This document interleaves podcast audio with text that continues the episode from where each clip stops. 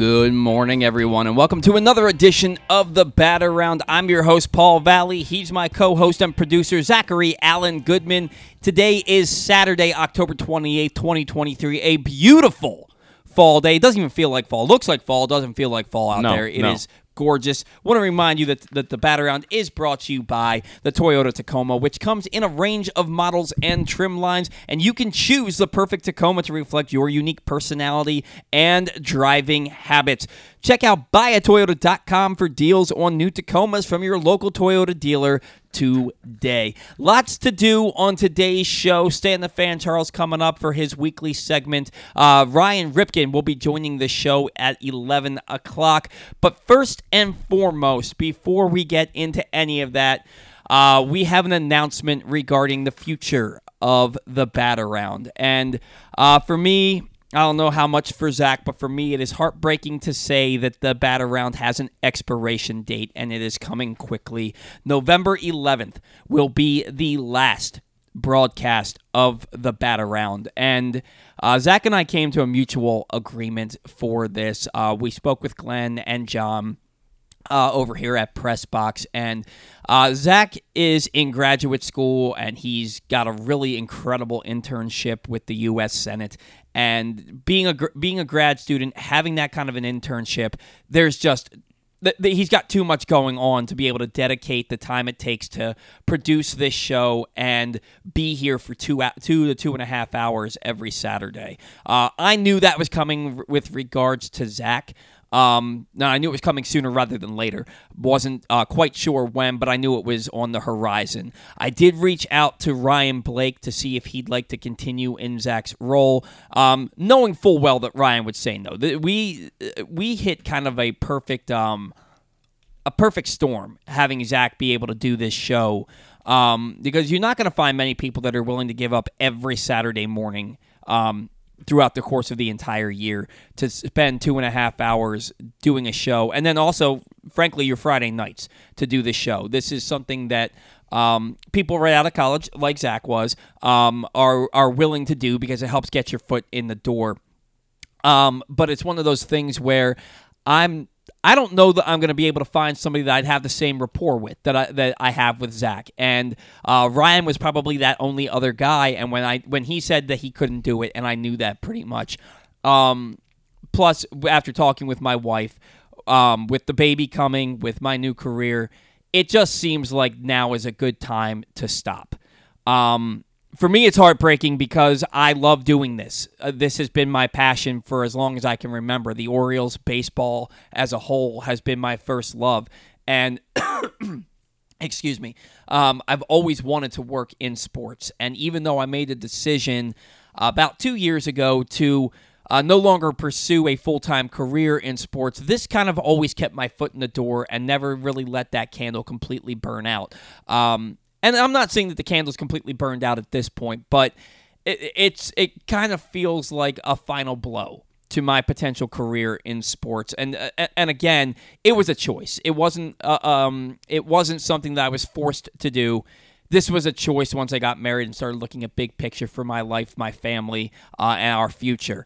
And so at this point, it just seems like a good good time to stop, take a step back from doing this show, and try to provide the best life for my, my family and myself. That doesn't mean I'm going to be going away completely. I'm still going to try to do something um, throughout the year. I love baseball too much to not talk about it, not give you all my opinion whether you want it or not. love it way too Pay, much. payoff pitch around the league, making a Yeah, return. Yeah, Triumphant. right.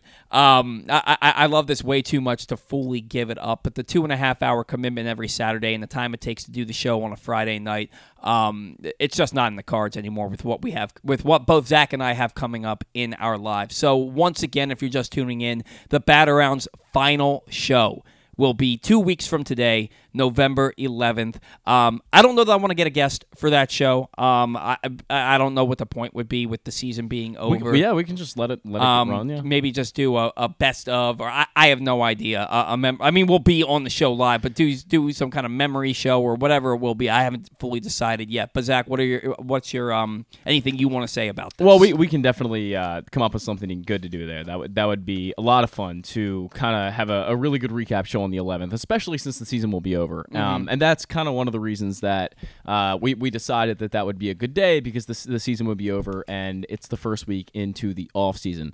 Um, it's been a really good three and a half years now. We've been doing this together, which is hard to believe. I can't. I, I looked back on it. I was on my LinkedIn the other day and I saw really about three and a half years. I've been a producer now for two almost almost three years, and then I came on about I think like six months before that, maybe maybe not even six months, five months, uh, just doing the show as your co-host. So it's been a really interesting three years. We've talked to a lot of very cool people on the show. That's something that I will absolutely miss the opportunity to talk to people like Ken Singleton and Gunnar Henderson and all the amazing people that we had on the show. Uh, today, Ryan Ripken's really cool to talk to. So I'll certainly miss that. I'll certainly miss you know the rapport with you back and forth. We we've built up one uh, over the years and, and had a lot of fun talking baseball. So there there is certainly a lot I will miss from the show. But unfortunately, grad school is unbelievable amount of work. Um, where I just feel like I, I need to be on top of things as much as possible.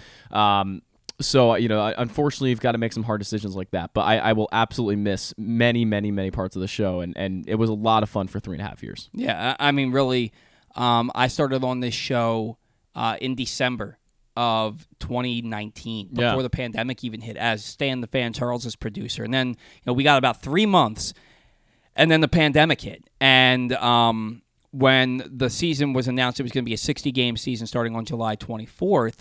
Um, I asked Stan if I could do my own show after his show on Saturdays, and he said he had he didn't really foresee himself wanting to continue as the host of the Bat Around, and asked if I would like to be the host of the show to move forward, which was just an incredible honor and something I could not imagine um, being gifted. Um, three months into my career as a producer Yeah. of the show. Um, and it, it having that got me a lot of opportunities uh, at 1057 on Glenn Clark Radio. Opportunities that I'm going to be forever gra- man, I'm getting choked up. Uh, opportunities I'm going to be forever grateful for, and opportunities that kind of um, really helped me get into the sports world, helped me get paid for the first time working in sports.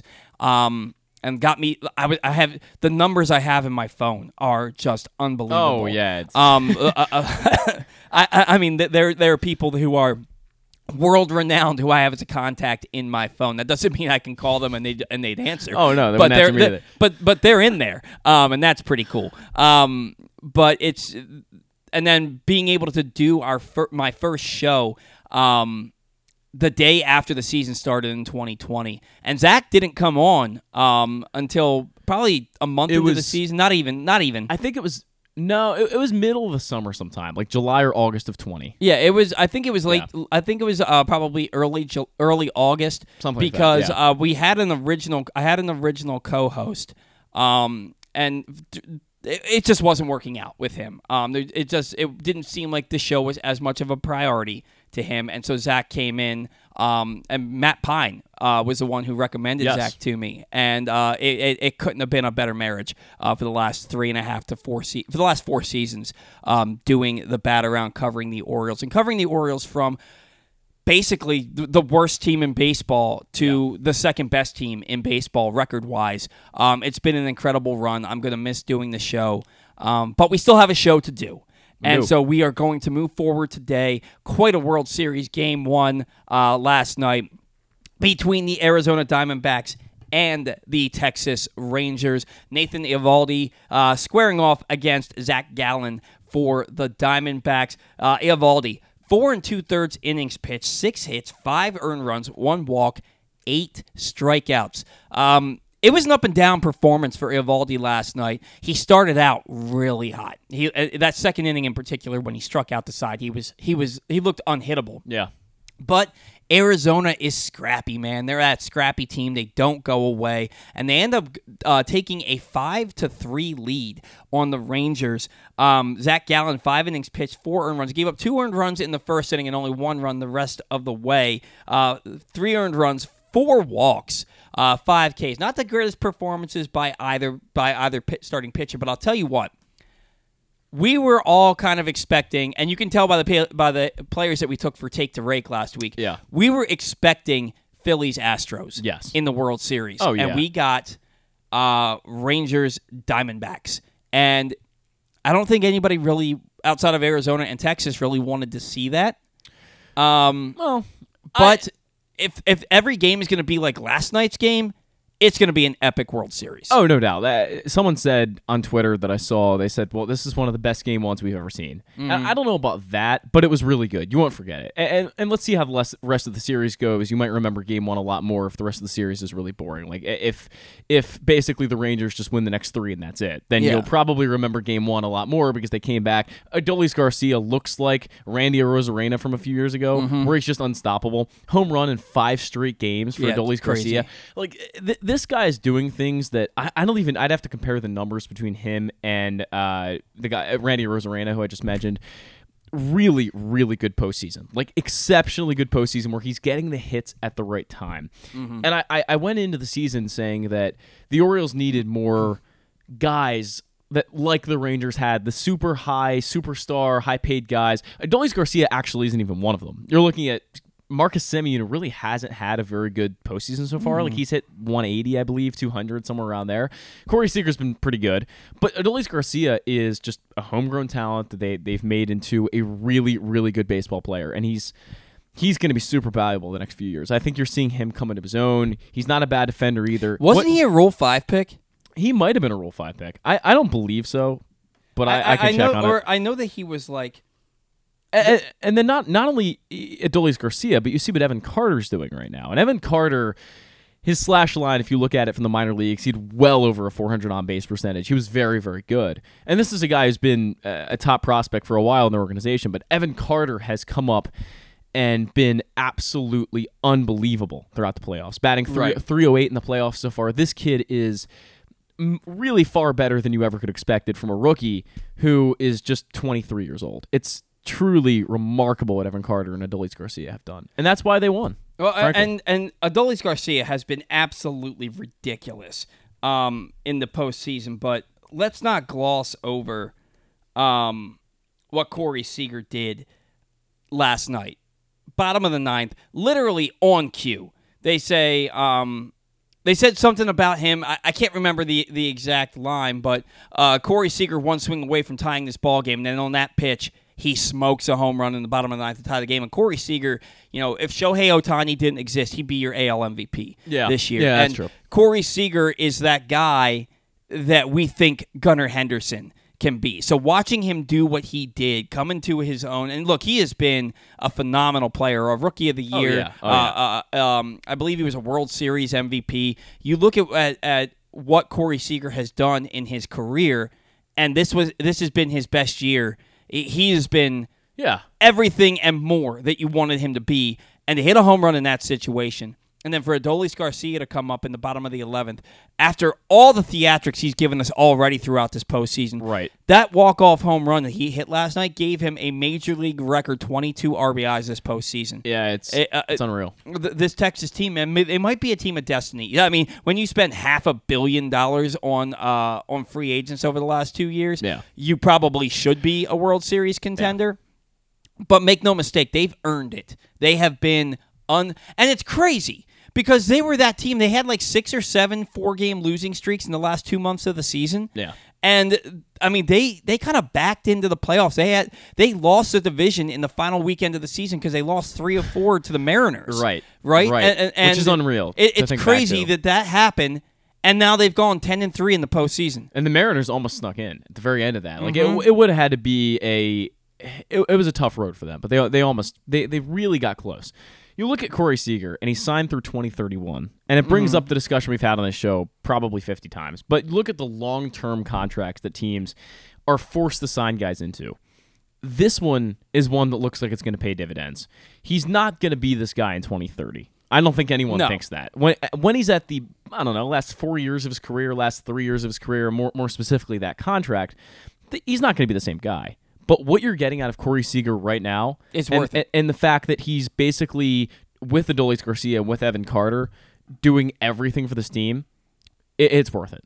Yeah. it's worth it. It, it starts to change my mind again. I, I, I flip flop all the time on whether I think these contracts are worth it. But if a guy like Corey Seager can get you into the playoffs like this and just and, and tie the game last night like he did and uh, do everything else he's done in these playoffs so far, then it, it's it's hard to overstate that worth. Yeah, no, no, you, a lot of these long contracts, you're paying for the first half of the contract, and then whatever you get in the second half is a bonus. And If Right. you, and if you get a World Series or two out of the first half of that contract, it's well worth it. You're happy, Yeah, right? you're absolutely happy, and that, that's that's kind of how they look at things. And getting back to Adolis Garcia, he was not a Rule Five pick, but he was traded from the Cardinals to hmm. the Texas Rangers in December of 2019 for cash considerations. He got Right. six whole at bats in 2020 for the Rangers and went 0 for 6.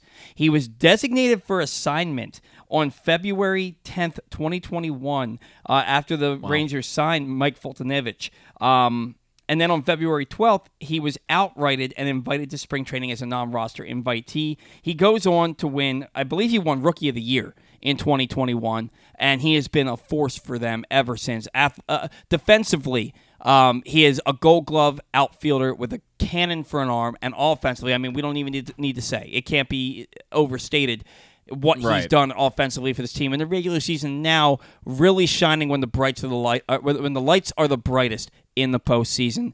Uh, this, this Texas Rangers team. Now, look, I cannot count out the Diamondbacks. Right, they went down No. 2-0 to the Phillies. They went down 3-2. They won that series to get into the World Series. They lost that game last night by a run to the two best players on the Texas Rangers, Corey Seager and Adolis Garcia. Corbin Carroll has been absolutely fantastic. And Ketel Marte uh, has tied Derek Jeter for the longest hitting streak in postseason history, but it's the longest hitting streak to start a postseason career Yeah. um, for any player. He's been fantastic. Zach Gallen's been up and down. He's not been very good his last three starts, but this team has talent. They've got they've got a, a lot of young talent. They're only going to get better from here, and I can't count them out. It's it's it's one game. The Rangers look like a wagon. I mean, they took down the mighty uh, the mighty Baltimore Orioles and the mighty Houston Astros, and you can't bet against them, but you can't bet against the Diamondbacks either. Yeah, I mean, Zach, Just keep your money in your pocket and watch the games. it- it- yeah. Well, it, it's funny the Diamondbacks only had 84 wins this year because you look at Zach Gallen, and that's a guy who is a frontline true ace starting pitcher. I, I think Zach Gallen is one of the best starting pitchers in the National League. I mm-hmm. truly believe that. 17 wins this year, 350 ERA, four and a half WAR. Like th- this is a very, very good pitcher. So to see him not be so good in these last few starts is puzzling, I guess, but it hasn't really hurt them. They're in the World Series and they were an 84 win team. Nobody expected them to be here. Mm-hmm. But it's the it's the guys that you don't expect maybe as much to contribute. Alec Thomas, another two hits last night. There's been just a, the lineup is not really a, a big name lineup. There's not three or four guys in there that you look at like Corey Seager and Marcus Semien. That it's it, it's not like that with uh, with the Arizona Diamondbacks. So Right. you look at the lineup and it's a bunch of guys that you've maybe heard of, but if you're not in Arizona, maybe you haven't. So i it's amazing to see them really stick in every game, and I think they're going to put up a fight here. I don't think Texas is just going to walk all over them, even though they are the hot team right now. But then again, the Diamondbacks are the hot team in the National League. So Yeah. it, it, it goes both ways. They're definitely not going to get walked all over. That's that's for sure. Um, but the crazy thing about the Diamondbacks is I had given up on them completely this year because so I'm, I'm trying to pull it up. I heard them say something on the broadcast last night, but I want to get it. I want to get it correct. Um, I heard them say that over the last three months of the season, that the Diamondbacks were 10 games under 500. And let's see, they were eight. Yeah, they were they were 10 games under 500 the last 3 months of the season. I remember looking at their record in in August at, at a certain point. I think it was middle like the middle of August. And they were 8 games under 500 for their record. Yeah. And I was like, "Wow, they fell off a cliff." They did. They fell They off did. a cliff. And then towards the end of September, I'm watching a, a Cubs game on. Uh, just briefly turned to them. It was after one of our shows on a Saturday. Yeah. I turned the Cubs on on Fox, and they were saying the Cubs still ma- managing to hold off the Diamondbacks in the NL wild card. I said, "What?" And I looked, and the Diamondbacks were like two games above 500, but They they, were got right. yeah. But they were right in the thick of the race. I mean, this team uh, at the end of June, what was their record at the end of June? You know what? I'll, I'll, I'll go look really, really quick here. At the end of June, this team was 49 and 34. Yeah, pretty And, good. and actually, after July 1st, they were 50 and 34. They were 16 games above 500. And then they only won 34 games the rest of the way. And over th- over the course of 3 months. Like that's absolutely incredible that they that they were that bad the second half of the season. 8 games under 500 at a point in August and they managed to not only get into the playoffs, but then and I think they got swept in their final series. I th- I'm pretty sure they got swept in their final series and still somehow managed to get into the playoffs. Yep, they they lost their last four games of the season and still managed to squeak their way into the playoffs, and now they're in the World Series. Yeah. it's in, uh, one of the most incredible and miraculous runs that you're ever going to see in the postseason. So one of the really under the radar pickups was Gurriel. You look at Gurriel Jr. and what he did this year: 261, 24 home runs, 108 OPS plus. Those are those are good numbers, compa- especially compared to the rest of the D-backs lineup. You have Ketel Marte, who's been an established guy. He's probably the most established star in that lineup. Ketel Marte is a good player. Mm-hmm. Yeah. Uh, and Corbin and Carroll. Cr- Christian Walker is, is going to be a good hitter, but that's you know he hit 33 home runs. He's a first baseman, classic lefty power hitter. That, that's what Christian Walker does. Um, Gabriel Moreno had a good year as a catcher. Uh, Geraldo Peromo had a decent year at short. Like these are guys that maybe you probably haven't heard of. I mean, Geraldo Peromo, uh, Perdomo, excuse me, is not a big name in Major League Baseball. We didn't even get the name right the first time. Right. Of course, Uh, of course not. correct. Uh, Jake McCarthy played 99 games for this team and, and is listed as a starter here. Hit only two home runs, but uh, on base percentage of 318. That's almost what Austin Hays put up this year. It's just these guys that you don't really know uh, played a lot better than maybe you would have expected. But Gurriel, I really believe, was one of the key pieces that put them over the edge this year. Oh, absolutely. There They a- got they got better. There was a point a few years ago, um, and I think it was during the 2021 season, where I'm watching uh, Lourdes Gurriel. Maybe been during the 2020 season. The, the the the season that he had in 2020 in 57 games. It was that season. I looked at him and I said, he's the best hitter on the Blue Jays. Mm-hmm. And then when when he when he got traded to Arizona, I sat there and I thought to myself, they didn't get enough for him. I, I mean, I, I know that they got Dalton Varsho in that deal, but I feel I feel like they gave up too much for Dalton Varsho. Like Lourdes Gurriel is a really good hitter. Yeah. He's a really good hitter. And the Diamond, like you said, that was a key pickup for them. He was huge for them all season long. Uh, he set Right. ca- career highs in home runs, uh, career high in doubles, um, his, his second most RBIs of his career. Um, the on base percentage has dipped a little bit over the last couple of years, but he's still like he's, He's just he's clutch too. He's a clutch player. Clutch player. He, he's he's just a good, solid baseball player that you need on a good winning team. Uh, this series is far from over. Yeah. Uh, They, kind of put themselves in a little bit of a hole. You wonder how demoralizing a loss like that is when you're leading by two in the ninth inning. yeah. Well, it has Um, to be. You know, but you wonder how that affects them moving forward. But we've seen time and time again this team they don't quit and they have that ability again down 2-0 and 3-2 to the to the Phillies in the NLCS and they they're in the World Series. Um, we expect them to bounce back. Before we get Stan on the line, a couple of Orioles notes that we want to talk about. Um, the Orioles have received some sporting news accolades. These are awards voted on by their peers. Mike Elias, Executive of the Year. Brandon Hyde, Manager of the Year. Gunnar Henderson, Rookie of the Year. Um, I wonder if these awards mean as much or more to the recipients because of the fact that they're voted on by their peers. Um, they're not the official awards. They're not the Major League Baseball official awards, but they're still significant. Um, like when Ryan Mountcastle was the Sporting News Rookie of the Year in 2021 No. for hitting 33 home runs.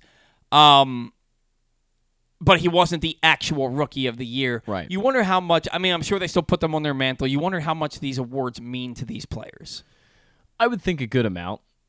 Uh, but when you get the national recognition of the actual award, I think it means a little more. Mm-hmm. Yeah. I, I think players. I'm not saying it's like the the ego thing or anything, but it kind of is in a way. Like if, if you're recognized by the entire country as the rookie of the year, rather than just by sporting news, Right. I feel like you probably value that a little more. Well, yeah.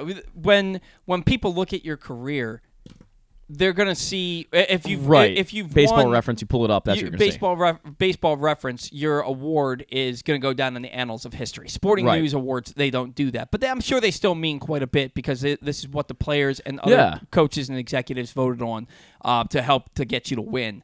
Um, I'm sure it means something, maybe not as much because those aren't the ones who go down in the annals of history. Like Ryan Right. Mountcastle can't call himself the official rookie of the year Exactly. from 2021. But how amazing is that to have the executive of the year and the manager of the year? That's pretty incredible. I that, mean, that's the- just top executives. T- take takes you back to 2014 when Buck and uh, Dan Yeah, Duquette that's true. Won won the award at the same time because that team was so. So, good. so many parallels. If you look Yeah. back, I mean, nine years apart, but so many parallels Yeah. between those two teams. Absolutely. Now, in other Orioles news, lots of promotions, too many to get into, and, uh, and Yeah. you know we could sit here and talk about who got promoted to the director of scouting and uh, this, that, and the other, but you guys don't care. Like it's it's a big deal inside the organization Yeah. and as a whole, Yeah. but the, the the casual fans, okay, cool. Tell me about Chris Holt and Darren Holmes. Uh, Chris Holt has been the Orioles pitching coach and director of pitching for the entire organization since 2021. Uh, he is no longer the pitching coach. He is um, taken a step back from that role, and he will just be, uh, primarily focus on, or solely focus on, being the director of pitching for the entire organization. It seems like a demotion because he already had that role and he was a pitching coach, but they really want him to be able to focus better on just the overall pitching of the entire organization. Yeah. Um, Darren Holmes, you would think would be the guy to replace him. Well, he's gone. He was the assistant pitching coach. He is no longer with the organization. He's moving on, probably trying to get his own pitching Probably. pitching coach position um, with a different team. you wonder if maybe the Orioles told him, "Look, we're, we just don't think that you're ready for that role yet," and so Yeah. he decided to move on. Um, it's interesting that he will not be the guy to fill the role. So the Orioles have to fill um, not only their pitching coach role, but also their assisting assistant pitching coach role um, this off season. And we'll get into more of. Oh no, we won't. I was gonna say we'll get into more of that as the off season uh, progresses, but I have one comment on an executive Hmm. promotion. they promoted uh, Matt Blood out of the director of player development role, so that's Mm-hmm. not going to be his anymore. That's a really significant role. I think that's one that f- fans care about. He's been on our show before, Matt Blood. Yeah. They promoted Anthony Villa. I believe that's how you say it. Anthony Mm-hmm. Villa to director of player development.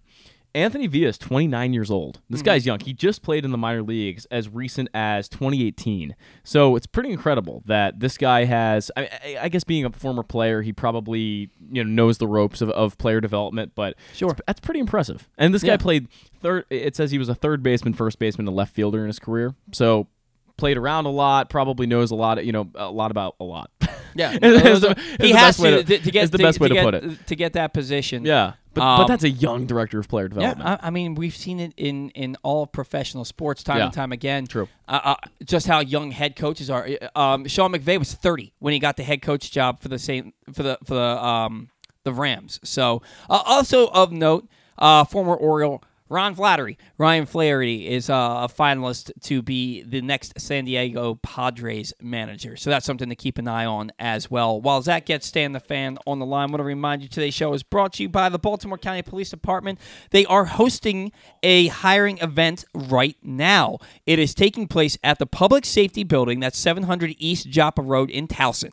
Applicants can complete multiple parts of the hiring process, including agility testing, written testing, and the ability to, pl- to apply on the spot. Members of our specialized units will be in attendance to further discuss career opportunities with the police department. And starting this afternoon, there will also be a trunk or treat event that is open to the community, even if you're not interested in joining the BCPD. So join the Baltimore County Police Department today at the Public Safety Building in Towson at 700 East Joppa Road. Joining us now on the broadcast, he is Stan the Fan. Charles Stan, good morning. How are you? Good morning. Good morning. How you guys doing? We're doing well, Stan. How are you doing? Did you stay up to watch that entire World Series game one last night? Yes, I did. Yes, I did. Uh, I tried to. I got through the tenth inning, and I could not keep my eyes open anymore. Really? Uh, it comes from getting up at five o'clock every morning during the week. I just I could not do it. Um, so I Oh, I didn't realize you. I didn't realize you got up so early. Yeah, if I don't get to the gym before I go to work, Stan, I'm just not getting there, and then I'm gonna I'm, I'm gonna Okay. get fat. So, um, Right. Right.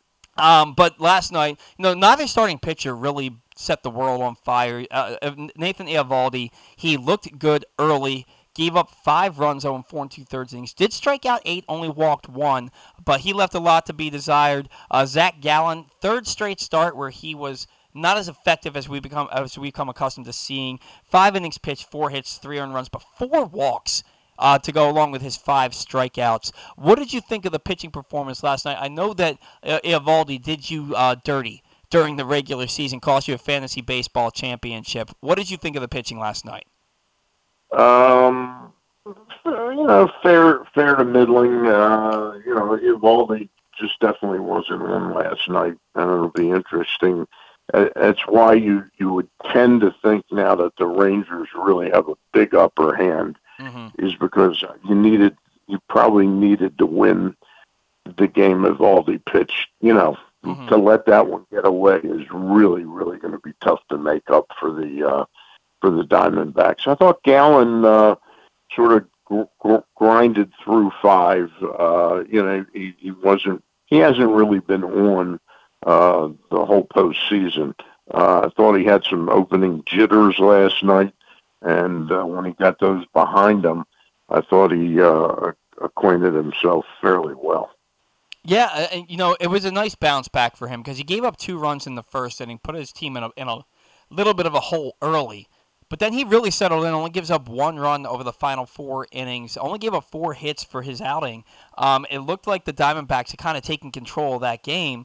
But there's no taking control when a lineup that you're facing has Marcus Semien, Corey Seager, and Adolis Garcia. Corey Seager Stan comes up in the bottom of the ninth and hits that game tying two run homer on cue as they're talking about how they're a home run away from tying the game. And then that pitch, he jacks out of the park. Then you go to the bottom of the 11th, and maybe one of the all time postseason performances we have ever seen. Adolis Garcia continues his hot postseason. Homers for the fifth straight game. This one a walk-off home run. 22 RBIs for the postseason, a major league record. How clutch have Seager and Garcia been in this postseason, and how much how much trouble are they going to give the Diamondbacks the rest of the way?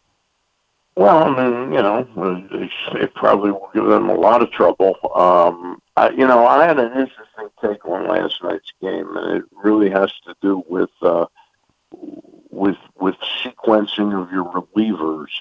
I thought if he had used Sewald in the eighth inning, uh, I think he would have gotten through the four, five, six hitters. I think it would have been might have been three, four, five.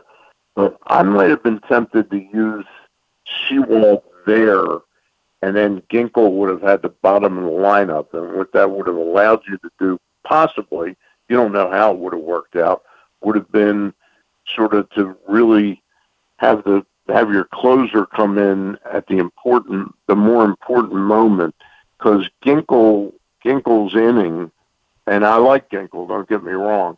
Ginkel's inning, his lack of success last night, you know, he, he he was able to get through it, but he allowed the order to swing around again, where you had to face Seager again. You might have you might have gotten a one, two, three inning out of Sewald in the 8th mm-hmm. and Ginkel might have been able to avoid pitching to Seager. Just a thought. It, it's it's an excellent point. You know, if you have Sewald pitching against the bottom of the lineup, there's a good chance that he gets through that uh, pretty decently, and then Ginkel has the opportunity to not have to pitch in that situation where, where with with um, uh, he, he has that opportunity. Well, yeah, well, well, would have been facing either three, four, five, or four, five, six. But if he if he's on at that point in the game, Ginkel might really be able to handle seven, eight, and nine. You know, you might not you might not get around to Semien. Oh, I, I thought you were you were flipping it the other way. My my my apologies on that one. But you know that's that's a couple weeks in a row that you've had the issue of an issue with the way these bullpens have been handled. Sam, have you ever thought about getting into the pitching coach game? The Orioles have a hole in their on their team. No, that's not that's not for me. I'm a I'm a good uh, first and second guesser. Uh, but uh, you and it, me both. It, it, wasn't it wasn't as galling uh, a mistake as I thought Thomson made last week uh, in that game that I ranted about last week. But uh, I, I I did think there was a little room for second guess with uh, with the way um, Lovullo handled that. But you know, look, uh, you know they they got around to that point in the order, and uh, uh, Corey Seager didn't miss that pitch uh, that that uh, that Sewald did miss. You know, that yeah. was not a good not a good place for that pitch. You know, you know, Stan. I think a lot of us were expecting it to be Astros Phillies in the World Series, and when it ended up being, I mean, the Rangers are a good team. When the Diamondbacks, and we were just talking about the Diamondbacks, they were ten games under 500 the last three months of the season. They were eight games under 500 overall at a point in mid-August, and they lost the last four games of the season. To, to back into the playoffs the way they did and make it to the World Series, I don't think any of us thought that that had any inclination that any game would be that entertaining, and yet last night was a, a, game for the ages, and if this entire World Series is going to go that way, uh, we're in for a treat here uh, to end the baseball season, aren't we? Yeah. Well, I'll tell you the um, you know the the uh, the Diamondbacks have very good scouting and have very good uh, execution and strategy. You know, uh, they're they're going to try and run the uh, run the Rangers silly. Uh, you know, and that's you know, it, it dawned on me during last night's game that that's one of the one of the areas the Orioles in 2023 fell backwards, and it was interesting why it fell backwards. Their their dynamic offense in 22 was when Mateo and Mullins were stealing bases left and right, mm-hmm. and they became they became a real thorn in the side of teams. That that didn't exist from about mid-May on because Mateo got pretty much benched by about June 1st, and and Mullins got hurt twice and didn't run. So that that dynamic the Orioles had in 22 was lacking in 23. And watching what it does to teams, it can really fluster teams. You know. Well, and the way that the Orioles started out this year, uh, they stole like ten bases in that opening series against Boston. Yeah, and, they and, looked they looked every bit like they were going to be exactly that. But then Mateo got hurt. I mean, Mateo proved not to be able to hold on to the job, and Mullins got hurt, so the club became pretty stationary you know, from June first on. Yeah, you and, and, you know with with guys who you know Mullins is going to be on the roster this year. Uh, we're likely going to see Gunnar Henderson, Jackson Holliday. Uh, we know we're going to see Gunnar Henderson, but we're likely to see Jackson Holliday as well. And those guys can steal some bags on their own. Maybe they'll get back to running a little bit more than they did last year when they were kind of forced to stop because of the the poor play from Mateo and the injuries to Mullins. We'll see yeah. how that shakes out. Now, uh, yeah. what's shaking out for the Orioles right now is a lot of promotions, a lot of um, uh, moving parts with their front office and their coaching staff, but none bigger than Chris Holt, who will no longer serve as the Orioles pitching coach. He will focus solely on his role as director of pitching for the entire organization. And you would think that Darren Holmes would be the guy that would replace him because he was the assistant pitching coach. Well, he's no longer with the organization, so the Orioles have two big holes to, to fill on their coaching staff. Uh, your thoughts on Darren? Uh, how is this? It almost seems like a demotion, but it's not for Chris Holt. Um, your thoughts on these moving parts with the pitching uh, pitching coaches? Um, yeah, I'm I'm a little surprised at Holmes. I thought I thought he was a good fit here, and I thought that the club liked him, and uh, he felt comfortable here. I'm not so sure why he was allowed to just you know or, or wasn't returning. Uh, with Holt, I don't know. It might be family situation where he wants to be closer to home, but it, it does strike me as odd that that three years ago they sort of let go of their pitching coach, and I forget his name. Uh, he'd come from the Texas Rangers at one time. Um, Zach, do predecessor. Know? Who is it? Are you talking about the the Orioles' former pitching coach? Yeah, Doug Brocail. Doug Brocail. That's yes, Doug Brocail. Brocail. Brocail. Um, it was interesting that they let Brocail go because they were afraid of losing Holt to another organization. Um, and now it's like two years later, and uh, for some reason they just want him to focus on being the organizational pitching coach. Listen, they like Holt a lot, and that may that may be his greatest strength to the organization is helping the development of younger pitchers to come along because it doesn't seem like the Orioles are rapidly developing any of these pitchers. You know, yeah. I mean, Povich stands a chance to be part of the rotation next year, but maybe maybe that's where the help is needed a little bit more. Yeah. It'll be interesting to see which direction they go. Whether it's he's one of these real young guys that comes in from some training center, or whether it's a sort of a grizzled veteran, you know, uh, pitching coach. So we'll see. Yeah, we, we certainly will. It, it, it, you have to imagine how this came about. I don't know if maybe Holt came to them or they came to Holt and said, you know, we'll pay you the same, but we don't we want you to focus on this more. Um, I have I have no idea uh, how how this came to be, but I trust this Orioles front office. They've done a lot of great things over the last four or five years, and I trust that, if if Chris Holt is willing to do it, then it's what's best for the organization.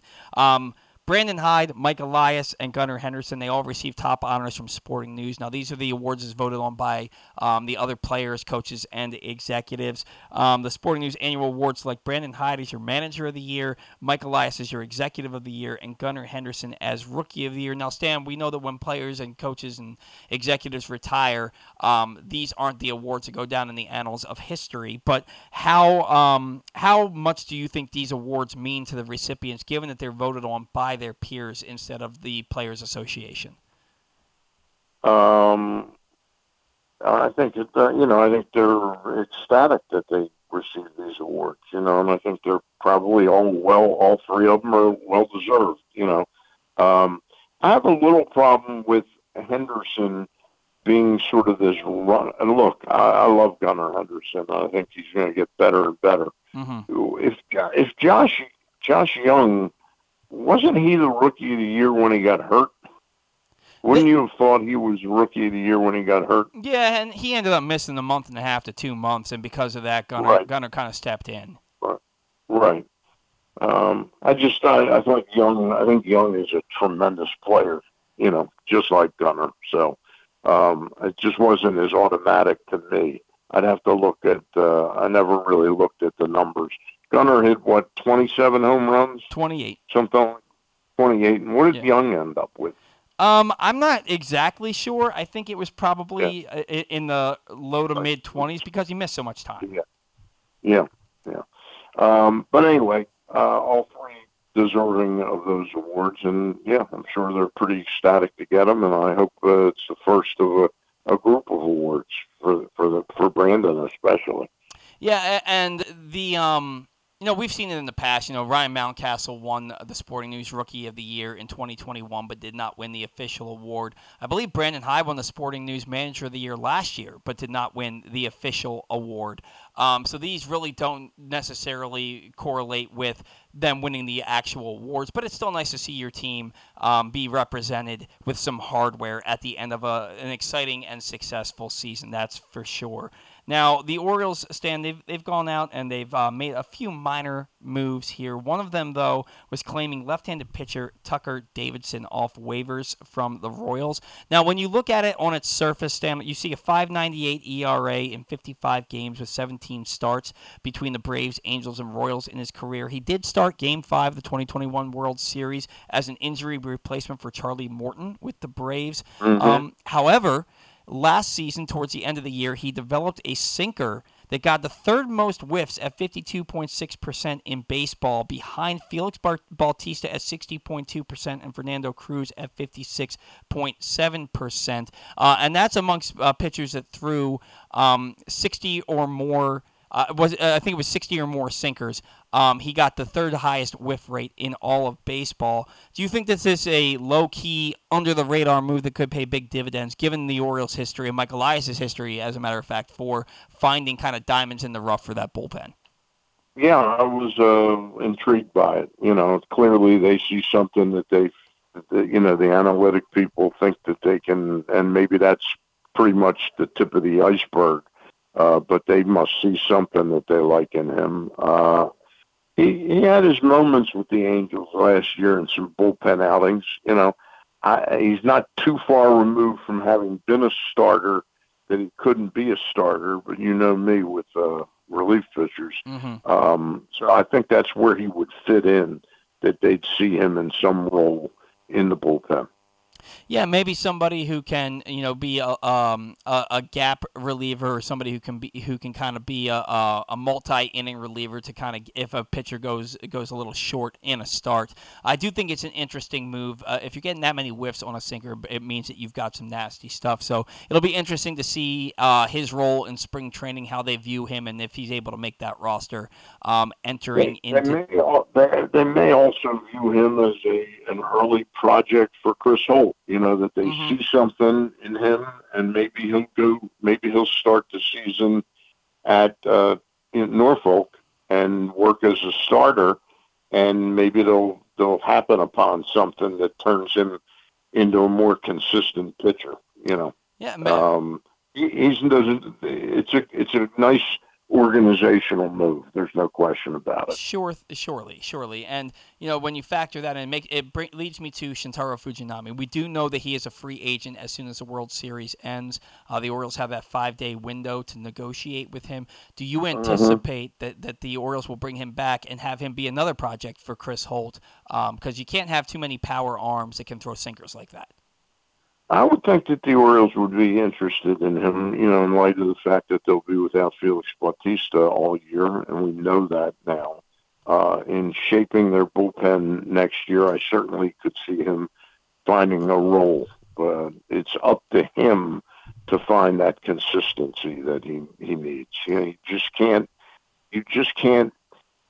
He he his role and how much he's going to make and all that. It's really all hinges on trustworthiness, you know. And when you have a guy with that kind of stuff, and you can't even fit him, you have Jake Webb and Bryan Baker make the postseason roster over him. Mm-hmm. Doesn't mean giving up on him, but it means that they their eyes are wide open that he wasn't trustworthy enough in the postseason.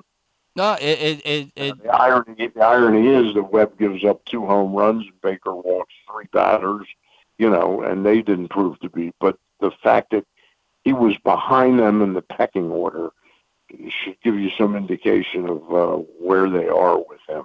Uh, then they can't give him a, a lot of rope, but you know, the regular season uh, provides you with enough rope to see if you can uh, not hang yourself.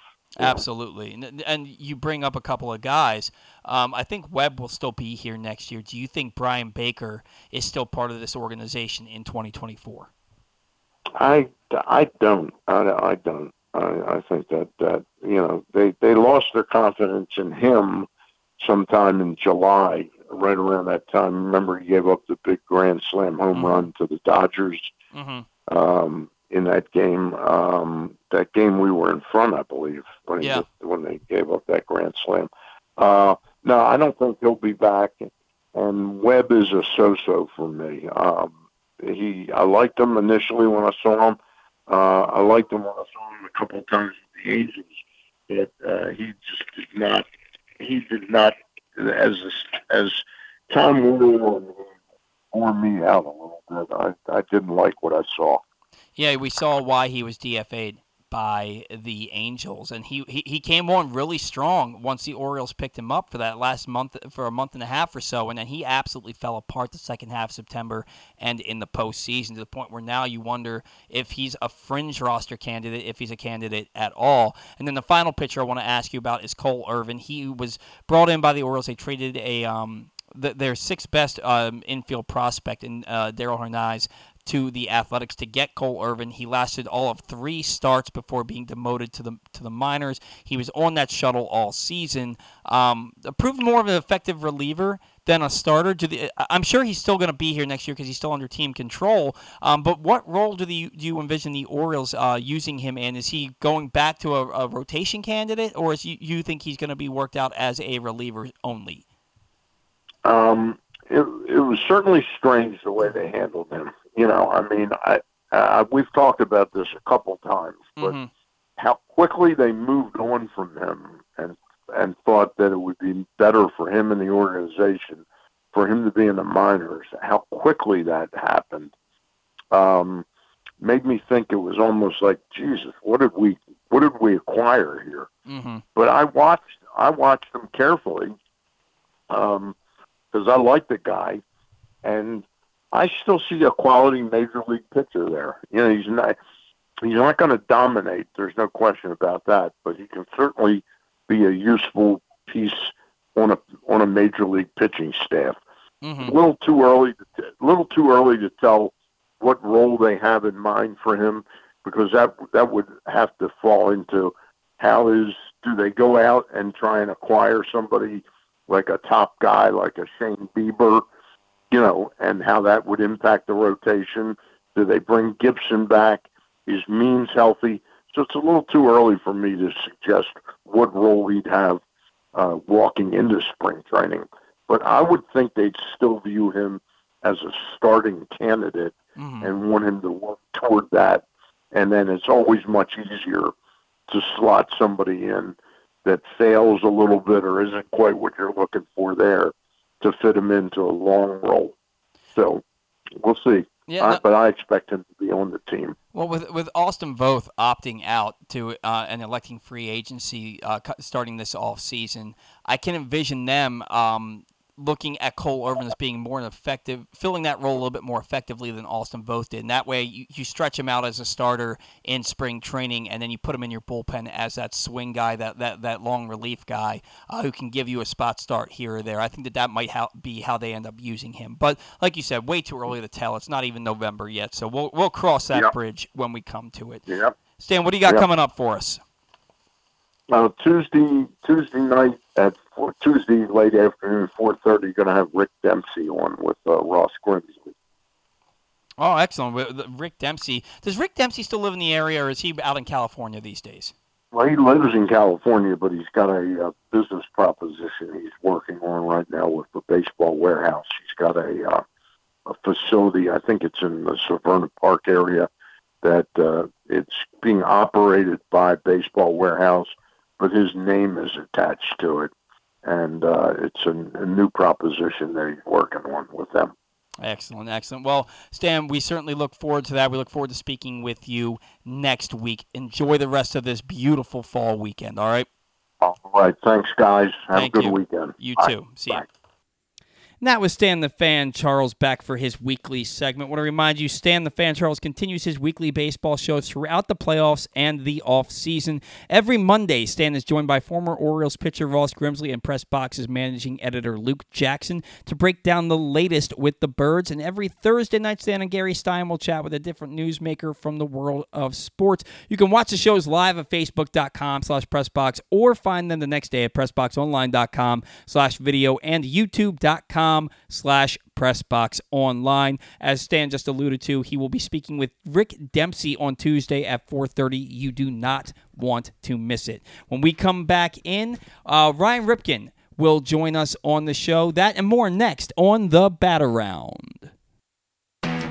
Why bet with the big boys this football season? Instead, try your hand with the local book, Superbook Sports, this fall. Superbook Sports is the book next door, just a dedicated team of the best odds makers in Las Vegas, making sure you get the best prices and parlays anywhere. And now, Superbook will give you a bonus of up to $250 when you sign up and wager on the same day and use the promo code PressBox23. So bet with the best and use promo code PressBox23 this football season with Superbook Sports. Visit superbook.com for terms and conditions. Gambling problem? Call 1 800 Gambler.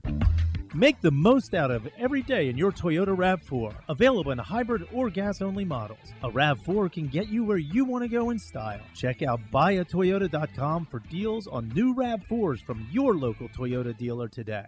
The latest edition of Press Box is available now. On the cover, Todd Karpovich profiles the Orioles survivors Anthony Santander, Austin Hays, Cedric Mullins, and Ryan Mountcastle, who all came from the previous regime but stuck through tough times to be key pieces in guiding the franchise back to prominence. Also inside, we remember the iconic Brooks Robinson with tributes from Jim Henneman and myself, Stan the Fan Charles, and a trip down memory lane to remember the most significant moments of his career. Plus, we meet players from college basketball programs around the state. Pressbox is available for free at over 500 area locations, including 60 Royal Farm stores, and you can always find the entire edition, as well as the best daily coverage of the Orioles, Ravens, and Terps at PressBoxOnline.com. Six chicken tenders made from fresh, never frozen Royal Farms world famous chicken, a family sized order of Western fries, honey mustard dipping sauce, and a two liter bottle of Dr. Pepper. It's Royal Farms' new Tucker's Tenders Meal. It's Justin Tucker's favorite, and at only $19.99, it'll be your favorite meal too. The new Tucker's Tenders Meal, available only at Royal Farms. Now you can kick back, relax, and eat like a champion.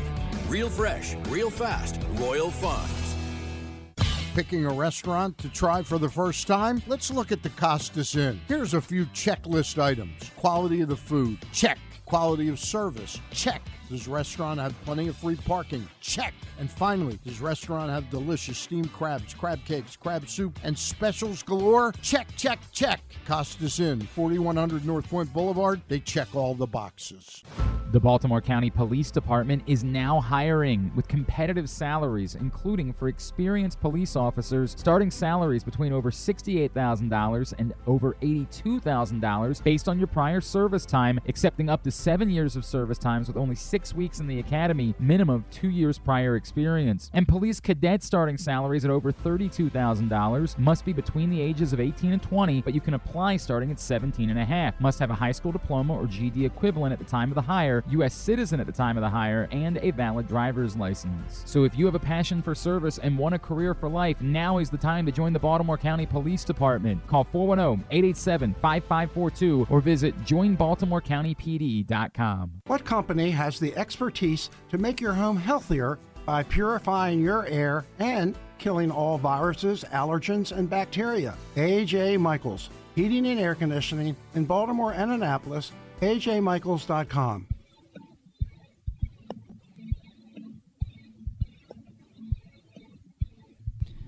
Back in live here on the Bat Around. Just a few minutes, and we will have Ryan Ripken joining us on the show. I want to remind you today's show is brought to you by Press Box's Glenn Clark Radio, which is the definitive place to find the best daily discussion of Baltimore sports. You can watch the show every weekday from 10 to noon at youtube.com slash pressboxonline or facebook.com slash pressboxsports or listen at pressboxonline.com slash radio with podcasts available on iTunes, Spotify, or anywhere you get your podcasts. You never know who might pop up on GCR. This week, the guys are joined by ESPN's Mike Tannenbaum, Fox Sports' Tom Rinaldi, former Ravens coach, uh, I'm sorry, former Rams coach Mike Martz, and Orioles pitching prospect Carter Baumler. You can find those interviews in this week's Glenn Clark Radio Week in Review feature at PressBoxOnline.com. Carter Baumler. This was a guy that the Orioles paid a significant amount of money. They went Yes. over slot with him to get him to forego his commitment to college. Right. Uh, he was drafted in what the fifth round of the 2020 Major League Draft. Um, a draft that only lasted five rounds. He had he uh, pitched in their uh, fall instructional leagues and tore his UCL. Had to have Tommy Tommy John surgery. He came back about a year later. Looked okay, um, but he's had more injuries since then. What are your thoughts on Carter Baumler? I, I don't I don't know much about him at this point. He can he referred him to himself as a more athletic Zack Greinke when the Orioles drafted him. Uh, how is this another project for Chris Holt to try and get him to rediscover who he was and what made them want to give him that much money? I hope his velo isn't Zack Greinke. That would be bad. Um, Well, Zack Greinke had velo Yeah, when when he was Baumler's age. He, he did, but uh, Baumler, I, I just haven't seen enough. I really don't know. He hasn't had the chance to really show people yet who he is. I think, but he'll have that chance most likely this year. And, and he's a guy who probably would have gone higher than the fifth round if he had been. Um, I, I'm assuming the UCL injury came up in. Uh, in, in the pre-draft stuff or, or, or something along those No, lines. no, he he got he got hurt after well Was that after he'd been okay. drafted. It, it was I think it was in fall instructs in 2021. He was better than a fifth round prospect, though, and, Mm-hmm. and, and that point stands. He was better than that kind of guy, and he went there, and a lot of people called it one of the steals of the draft, which is what people say for like every pick of, of every draft ever. But Yeah. r- regardless of the point, Carter Baumler was was probably a third round talent the Orioles got late. So I think he's still very young. Injuries beside him, he is going to have a chance to actually show people who he is. But I just don't know what that looks like yet. I just think it's going to be a, a, a lot of him showing us what he has, but I, I just don't know what that is. Well, and and the time is now for him to really Yeah, get his the time is career off and running. You know, drafted in 2020, uh, has the injury and fall instructs in 2021, uh, misses most of 2022, or maybe the injury was in fall. In, I think the injury was in fall instructs of 2020, and missed all of 2021 and the first part of 2022. Came back and pitched fairly effectively in three inning spurts here and there. Um, but then he had, I can't remember what the other injury was for him uh, that caused him to miss a lot of the 2023 season. But look, man, you're you know now about to be four years removed from being drafted, and you haven't pitched above what low A. Right, at I this mean, point, it's it's time A. it's time to get it going. He's throwing 28 whole innings in the minors. Yeah. So i i- that's not going to really tell you what he is. I- this is the season that he's going to have to stay healthy and show you what he Mm-hmm. is. If he's something, then we'll start. I- I'm sure everyone will start talking about it on, on Twitter, and people start noticing. Eric Garfield will probably notice. He he always gives us the uh, the inside scoop on prospects on Twitter, and he'll he'll probably notice this guy doing something at the low levels. Sure. And maybe we'll see him move up. Who knows? He could get to Bowie this year if he works hard enough and he's that good. But That's gonna be quite a jump for a guy who's 28 That- whole that innings in, in Well, four seasons. I, I would think he starts at high A Aberdeen. I would think. maybe, I, maybe. I would think so. And then he would have just one one rung to what, jump. What were his numbers like uh, in his little bit of time? The numbers were good. In, in 28 uh, and two thirds innings, he had a 2.51 ERA, struck out almost 13 guys per nine. The numbers Wow. were good. Okay. But then, but then again, this is a fifth round pick competing against guys that are pro- in the FCL, more or less, and then Sure. got to Delmarva for only nine innings. So that's not a lot of sample size in Delmarva. he'll That's- probably he'll quick. probably start the season um, at Delmarva and earn his way up to high A, maybe with an outside chance to reach double A towards the end of the year once high A is done playing. Um, or I think high A and double A kind of end around the same time, but he Yeah. might he might be able to. I mean, if he pitches the way he should, he should be able to earn at least consideration. And, and, and I read this wrong. He's actually he actually had more innings in the in, in Delmarva last year in the FCL. So he had nine innings in Delmarva, where he had eight innings in the FCL. So I guess it's kind of an even mix for him. Sure. Um, and then eleven innings in uh, Delmarva the year he got not year he got drafted, but the year he came back in 2022. Then- so really small sample size. Maybe maybe he does start out at high A. Well, that Yeah, that I- remains to be seen. he, he's what now 22 years old i think going into next season that's a li- probably about right for high A. That's maybe even a little on the older side for high A. Yeah, yeah, I, I, I would imagine that that, he'll, that he should probably get his, his start in high A. Then Zach's gonna get um, Ryan Ripken on the line. Want to remind you that the place to be after this and every Ravens game this season is Press Box's Project Game Day. Glenn Clark, Rita Hubbard, and former Ravens Super Bowl champion Femi Ayanbadejo will react live to every game, offering their truly uncensored opinions about the team's de- decisions and results in each game. Plus, they'll be joined by other special guests during the year, and you can chime in live during each show as well. Watch the shows live at youtube.com slash pressboxonline or facebook.com slash pressboxsports, and check Glenn Clark Radio or the NFL Chick on Twitter for a Zoom link that will allow you to be a part of the show. So join Glenn, Rita, and Femi tomorrow after Ravens Cardinals and every game day this season. Project Game Day is brought to you by Superbook Sports, AJ Michaels, and HelpMyGamblingProblem.org. Joining us now, he is the host of the Ryan Ripken Show on YouTube on Mondays and Thursdays, plus the Off Script podcast with Nick Moore. He is Ryan Ripken. Ryan, it's Paul, it's Zach. Thanks for taking the time for us here on a beautiful Saturday morning. Of course. Glad to join you guys. And kind of crazy how beautiful the weather is. And I can't believe it's what, it's November next week? So, Yeah. uh, but hey, I'm not complaining. Uh, I'm not complaining. Zach's over here complaining. He doesn't like warm weather in the fall. Yet he's wearing shorts, although I caught him wearing sweatpants in July. I don't know what's going on with this kid. But um, Ryan, uh, last night World Series, were you able to stay up to watch the whole game? So I had to miss parts of it early, but I did not miss the the real drama and theatrics. And and I went back then and watched everything. But could you ask for a better game one? Oh my honestly. Absolutely not. And then when you look at it, Ryan, I, everybody. I mean, we do this game called Take to Rake on the show, and last week we took all Astros and Phillies players, thinking Phillies Astros in the World Series, it's a done deal. You get Rangers Diamondbacks, and people are kind of like, Ugh, this wasn't what we wanted, especially an all indoor World Series. And then one of the most epic game ones that I can remember in recent history. Uh, a hell of a way to start out the World Series. Yeah, I mean, and it's just it was just a felt like a heavyweight bout for for the, the heavyweight bout was supposed to be Phillies and Astros, like you were saying, and it turned out to be these two teams that just had punch after punch. The Rangers start off hot, then the D-backs come right back, and then just when you think the D-backs are to have this done, their bullpen's been so dominant. What happens? Corey Seager, who is proven that he's one of the best players in the league, uh, ties the game up on an iconic home run, and then Garcia. It's his. It's his postseason. It's his world. You know, we're just all witnessing it. So, uh, if we have more of those games in line, uh, I sign me up, and I really do think that these two teams are going to put on a show for the rest of uh, the fall classic. Oh, tonight's matchup you're getting the Rangers' best pitcher in Jordan Montgomery against one of the Diamondbacks' best pitchers in Merrill Kelly. Um, what what are your what do you anticipate going on in, in today's in tonight's game two? Uh, you have two pitchers that would lead you to think it's going to be a pitcher's duel, but these lineups have been pro- have been proving all postseason that they can put up runs in a hurry. Yeah, I think it's every time we think we have an idea of how it's going to go, right? Especially in the postseason, it just doesn't.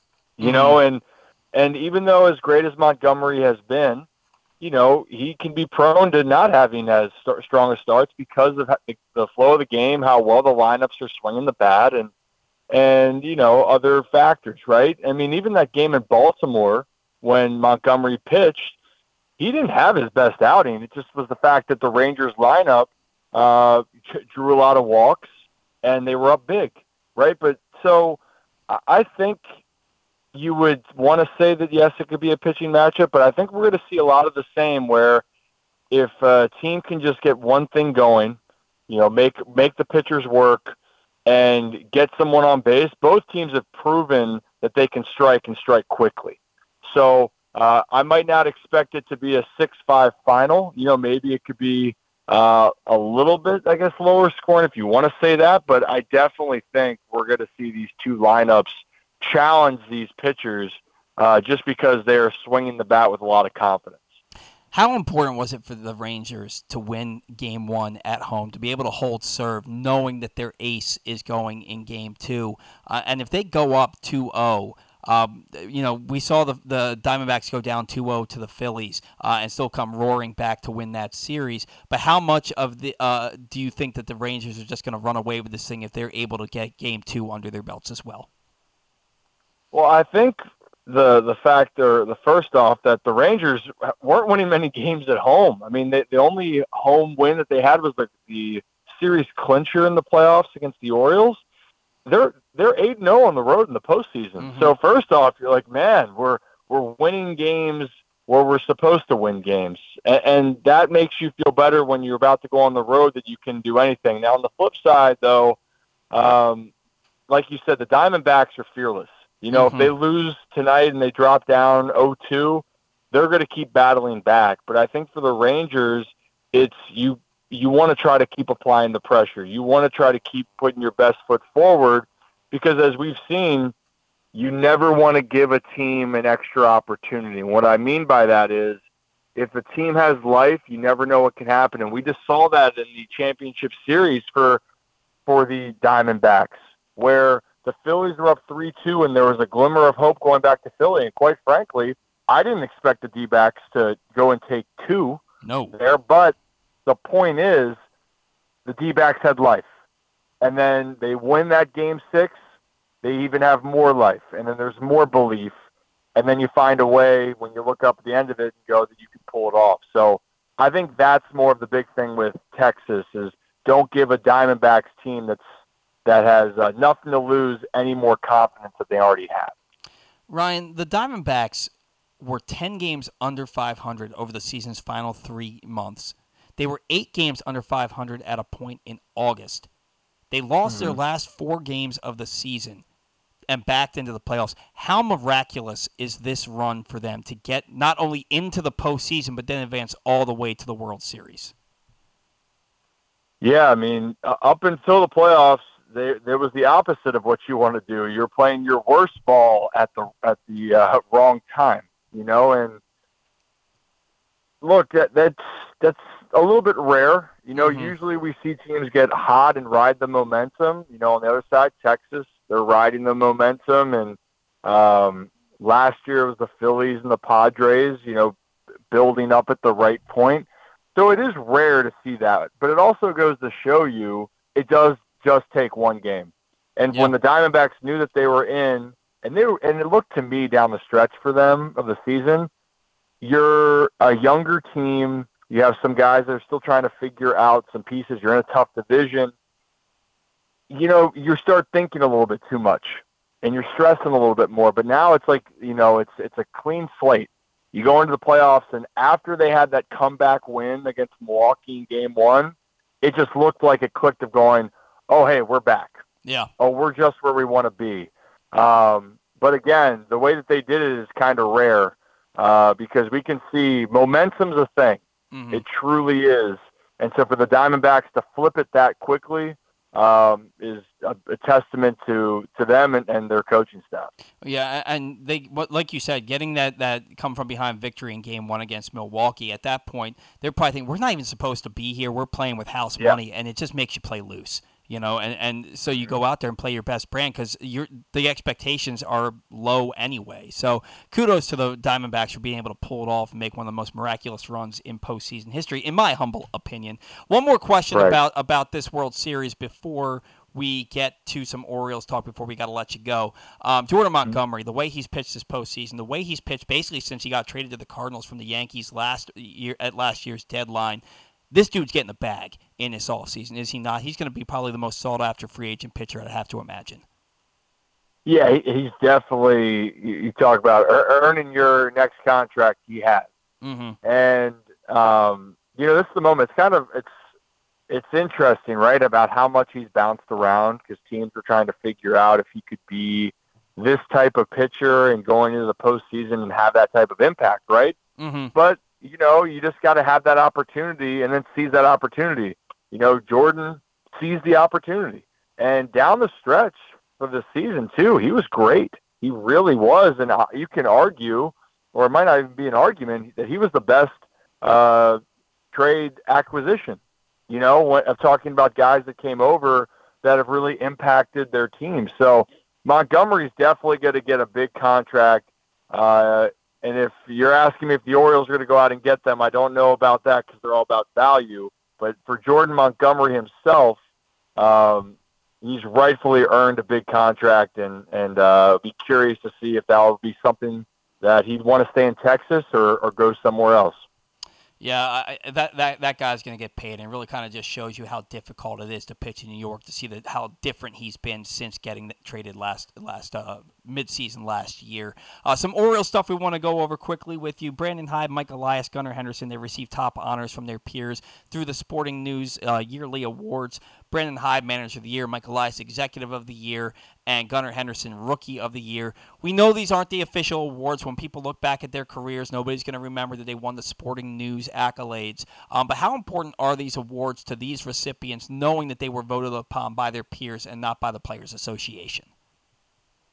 Yeah, I mean, I, I think just in general, when you start to get awards and get recognized for some big accomplishments, right? You know, this this is a, a fantastic year for the ball club. Disappointing finish, but an unbelievable season, and for, especially where the teams come, you know, and, and that's that's the beauty of it. And and I do expect, you know, when the other awards come out, it should be Brandon Hyde and Mike Elias and Gunnar Henderson. Sure. Those to me should be those um, because of of the season that the, the organization had.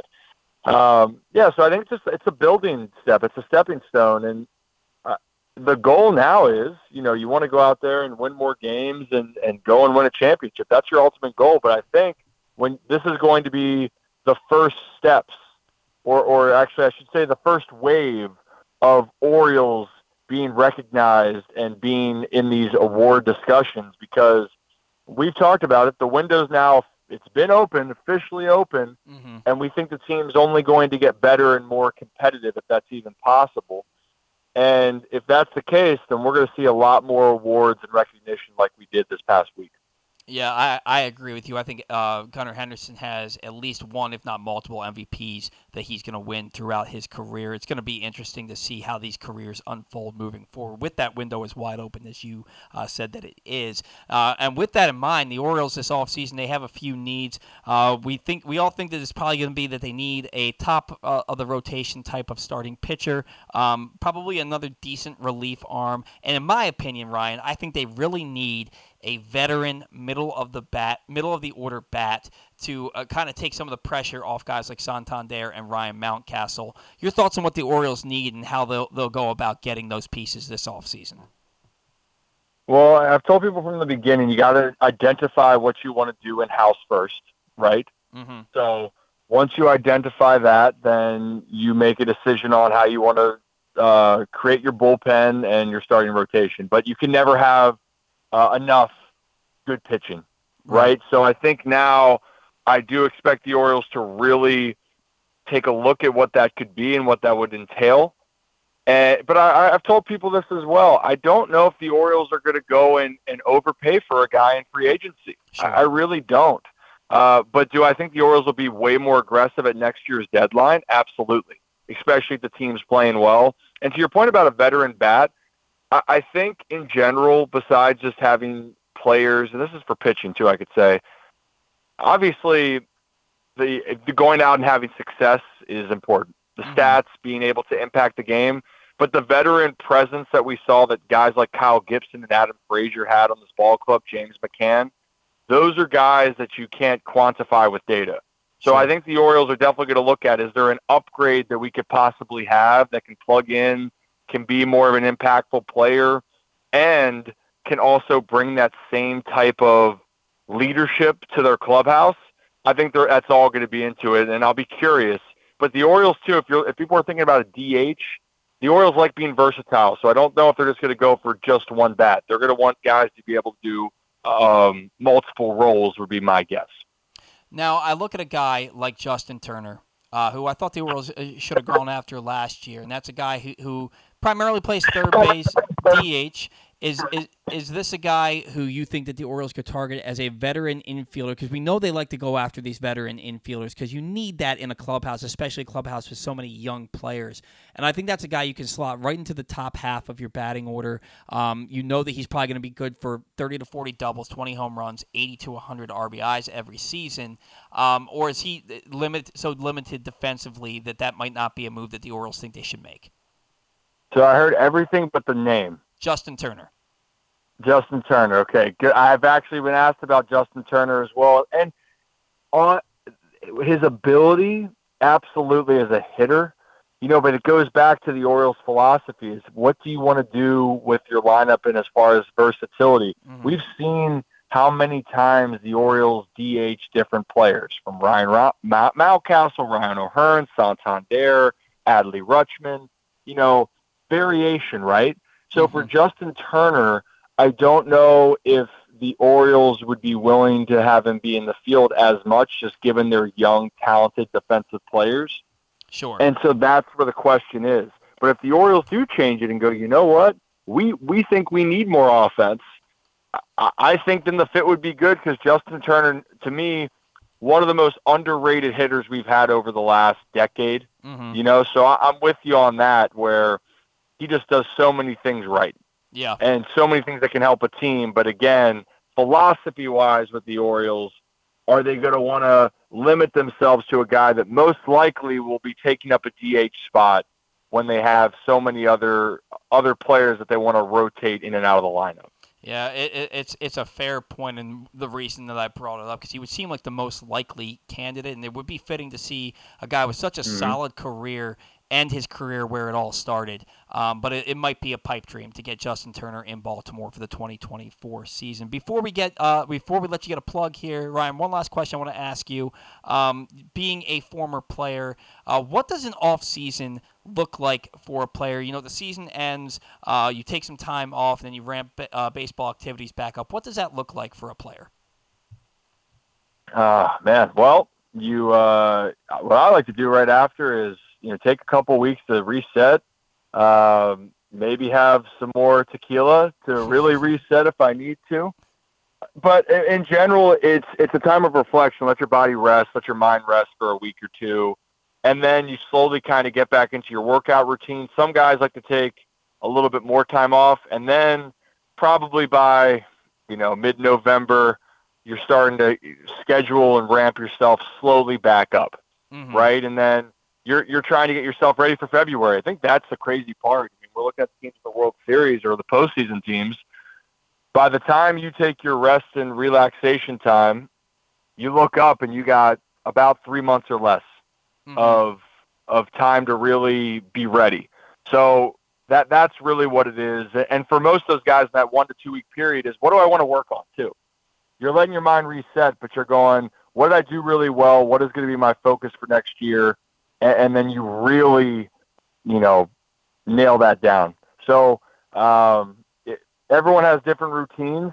Some guys like to take longer off, but um, that's usually what I did. Is mid-November things ramp up. and by the time the new year hits, uh, I'm almost in the full mode of you know spring training's here. I'm ready to go. Uh, it, it's interesting. It's it really is a full time job with, with, with not much of a break. So thank you for giving us kind of that inside look at what it can be like in the off season for a player. Uh, what do you got coming up in the coming weeks, and what do you got in the works for us? Uh, well, let's see. Yeah, like you said, I do the Ryan Ripken show every Monday and Thursday. Um, you know, obviously football's hot right now, but we still, I'm still a baseball guy at heart, so we have a lot more things planned um, there, and and people we're going to have on and talk to. Uh, yeah, you know, still doing some radio stuff with 105.7, Fox 45, you know, and uh, yeah, on Twitter, Ryan Ripken. Just uh, you have any questions, you know, Paul, just shoot me a message, and usually I try to get back. Uh, I love being able to interact and answer uh, people's sports questions, specifically baseball, as much as I can. Yeah, you're really good at interacting on Twitter. One of the things I love about you is that you're very accessible. So, Ryan, thank you ta- for taking some time on a busy Saturday for yourself. Go enjoy some college football, and hopefully we'll talk to you again down the line. All right? Yeah, sounds good. Enjoy enjoy this uh, this summer fall day, I guess. Yeah, right. I'm going to do my best to do so. All right, man. We'll talk to you soon. See you guys. See you. That was Ryan Ripken. Always great talking with Ryan. Uh, just a, a, wealth of knowledge about baseball and about all yeah. sports in general. Oh, yeah. It's really incredible. Just you know, people that are athletes that, that have played at the professional level, um, how in tune they are with not just their own sport, but with all sports. It takes a special kind of person to be Yeah. a professional athlete. You've got to you've got to know a lot about a lot. So It- it's always the most interesting part to do what you just did at the very end of that interview and ask them about how they prepared and what they did to their bodies to get ready because you don't see that. That's the Right. one thing you don't see. You see what happens on the field, you hear a lot about what happens in the locker room, but you don't hear about off-season preparation. That's the one time where we're not going to see Adley Rutschman for the most part during Mhm. uh, the off-season. So it's really interesting to hear how these guys get ready to go because they are they're different animals. They are Yeah. not they are not normal in the way they're physically composed.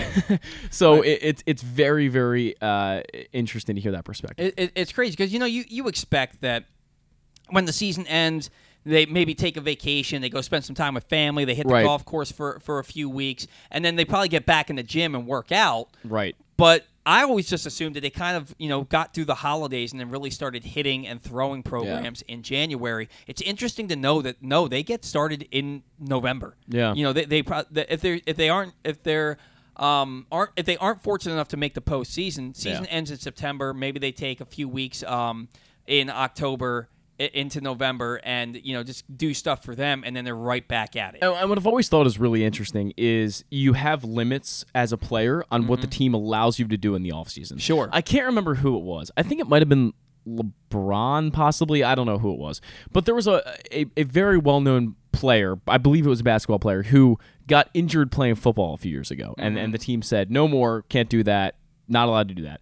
Um, and then we saw Lamar, Lamar Jackson, throwing a, foot, uh, throwing a football around on a beach and almost getting decked by a, a jet ski. Yeah. So I- you see stuff like this, and you think it, it would kind of suck not to be able to do what you want to do, like and not Mm-hmm. just be able to go play pickup basketball if you're Ryan Ripken in the offseason. You can't do that. So Well, but the, it's the other interesting. the other thing is that um, when you're making that kind of money, right? Um, where and we're talking about p- uh, players that have reached the highest level. You're, Yeah. ma- you're making that Yeah. kind of money. You know what your body needs. You know what you need to do to get ready. Right. And you don't want to risk anything. Like I'm, I'm sure that a lot of these guys aren't thinking to themselves.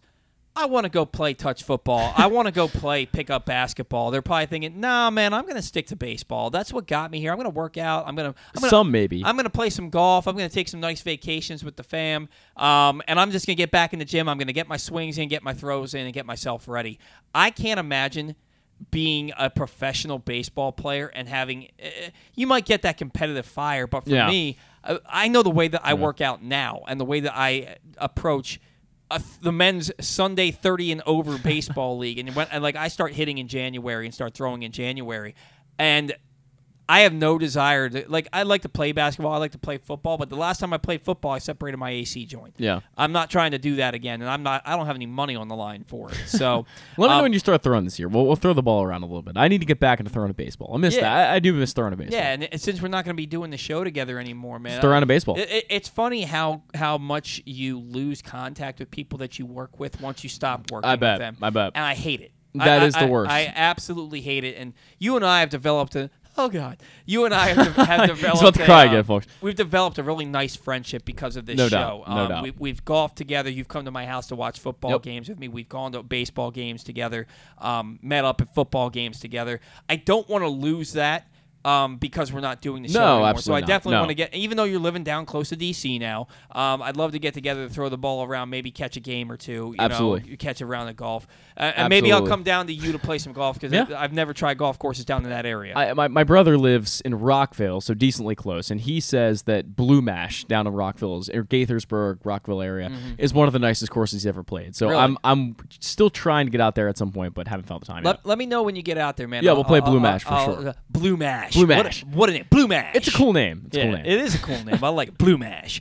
All right, uh, we got to catch a break. Want to remind you today's show is brought to you by the latest edition of Press Box, which is available now on the cover. Todd Karpovich profile, profiles the Orioles survivors: Anthony Santander, Austin Hays, Cedric Mullins, and Ryan Mountcastle, who all came from the previous regime, but stuck through tough times to be key pieces in guiding the franchise back to prominence. Also inside, we remember the iconic Brooks Robinson with tributes from Jim Henneman and Stan the Fan Charles, and a trip down memory lane to remember the most significant moments of his career. Plus, we meet players from all of the college basketball programs around the state. Pressbox is available for free at over 500 area locations, including 60 Royal Farm stores, and you can always find the entire edition as well as the best daily coverage of the Orioles, Ravens, and Terps at PressBoxOnline.com. When we come back in, Zach's going to sound off on a manager who should be deserving of the Hall of Fame, but we're not sure how much he really is deserving. And then we'll get to some Orioles banter, some baseball banter, and take to rake. That's next on the Bat Around. The Baltimore County Police Department is now hiring with competitive salaries, including for experienced police officers, starting salaries between over $68,000 and over $82,000 based on your prior service time, accepting up to seven years of service times with only six weeks in the academy, minimum of two years prior experience. And police cadet starting salaries at over $32,000 must be between the ages of 18 and 20, but you can apply starting at 17 and a half. Must have a high school diploma or GD equivalent at the time of the hire, U.S. citizen at the time of the hire, and a valid driver's license. So if you have a passion for service and want a career for life, now is the time to join the Baltimore County Police Department. Call 410-887-5542 or visit joinbaltimorecountypd.com. Gambling can be a fun and entertaining experience, but there are risks involved. If you're planning on betting on the game at the casino or on your phone or computer, know your limit, stay within it. Set a budget and a time to stop. Remember, gambling isn't a financial solution and it doesn't mix well with alcohol or drugs. Know the risks and have a plan before you begin gambling.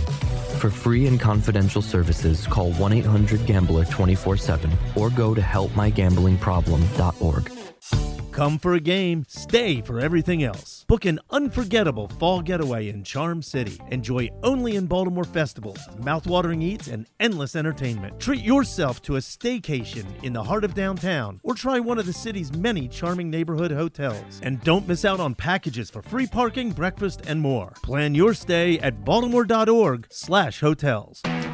Why bet with the big boys this football season? Instead, try your hand with the local book, Superbook Sports, this fall. Superbook Sports is the book next door, just a dedicated team of the best odds makers in Las Vegas, making sure you get the best prices and parlays anywhere. And now, Superbook will give you a bonus of up to $250 when you sign up and wager on the same day and use the promo code PressBox23. So bet with the best and use promo code PressBox23 this football season with Superbook Sports. Visit superbook.com for terms and conditions. Gambling problem? Call 1-800-GAMBLER.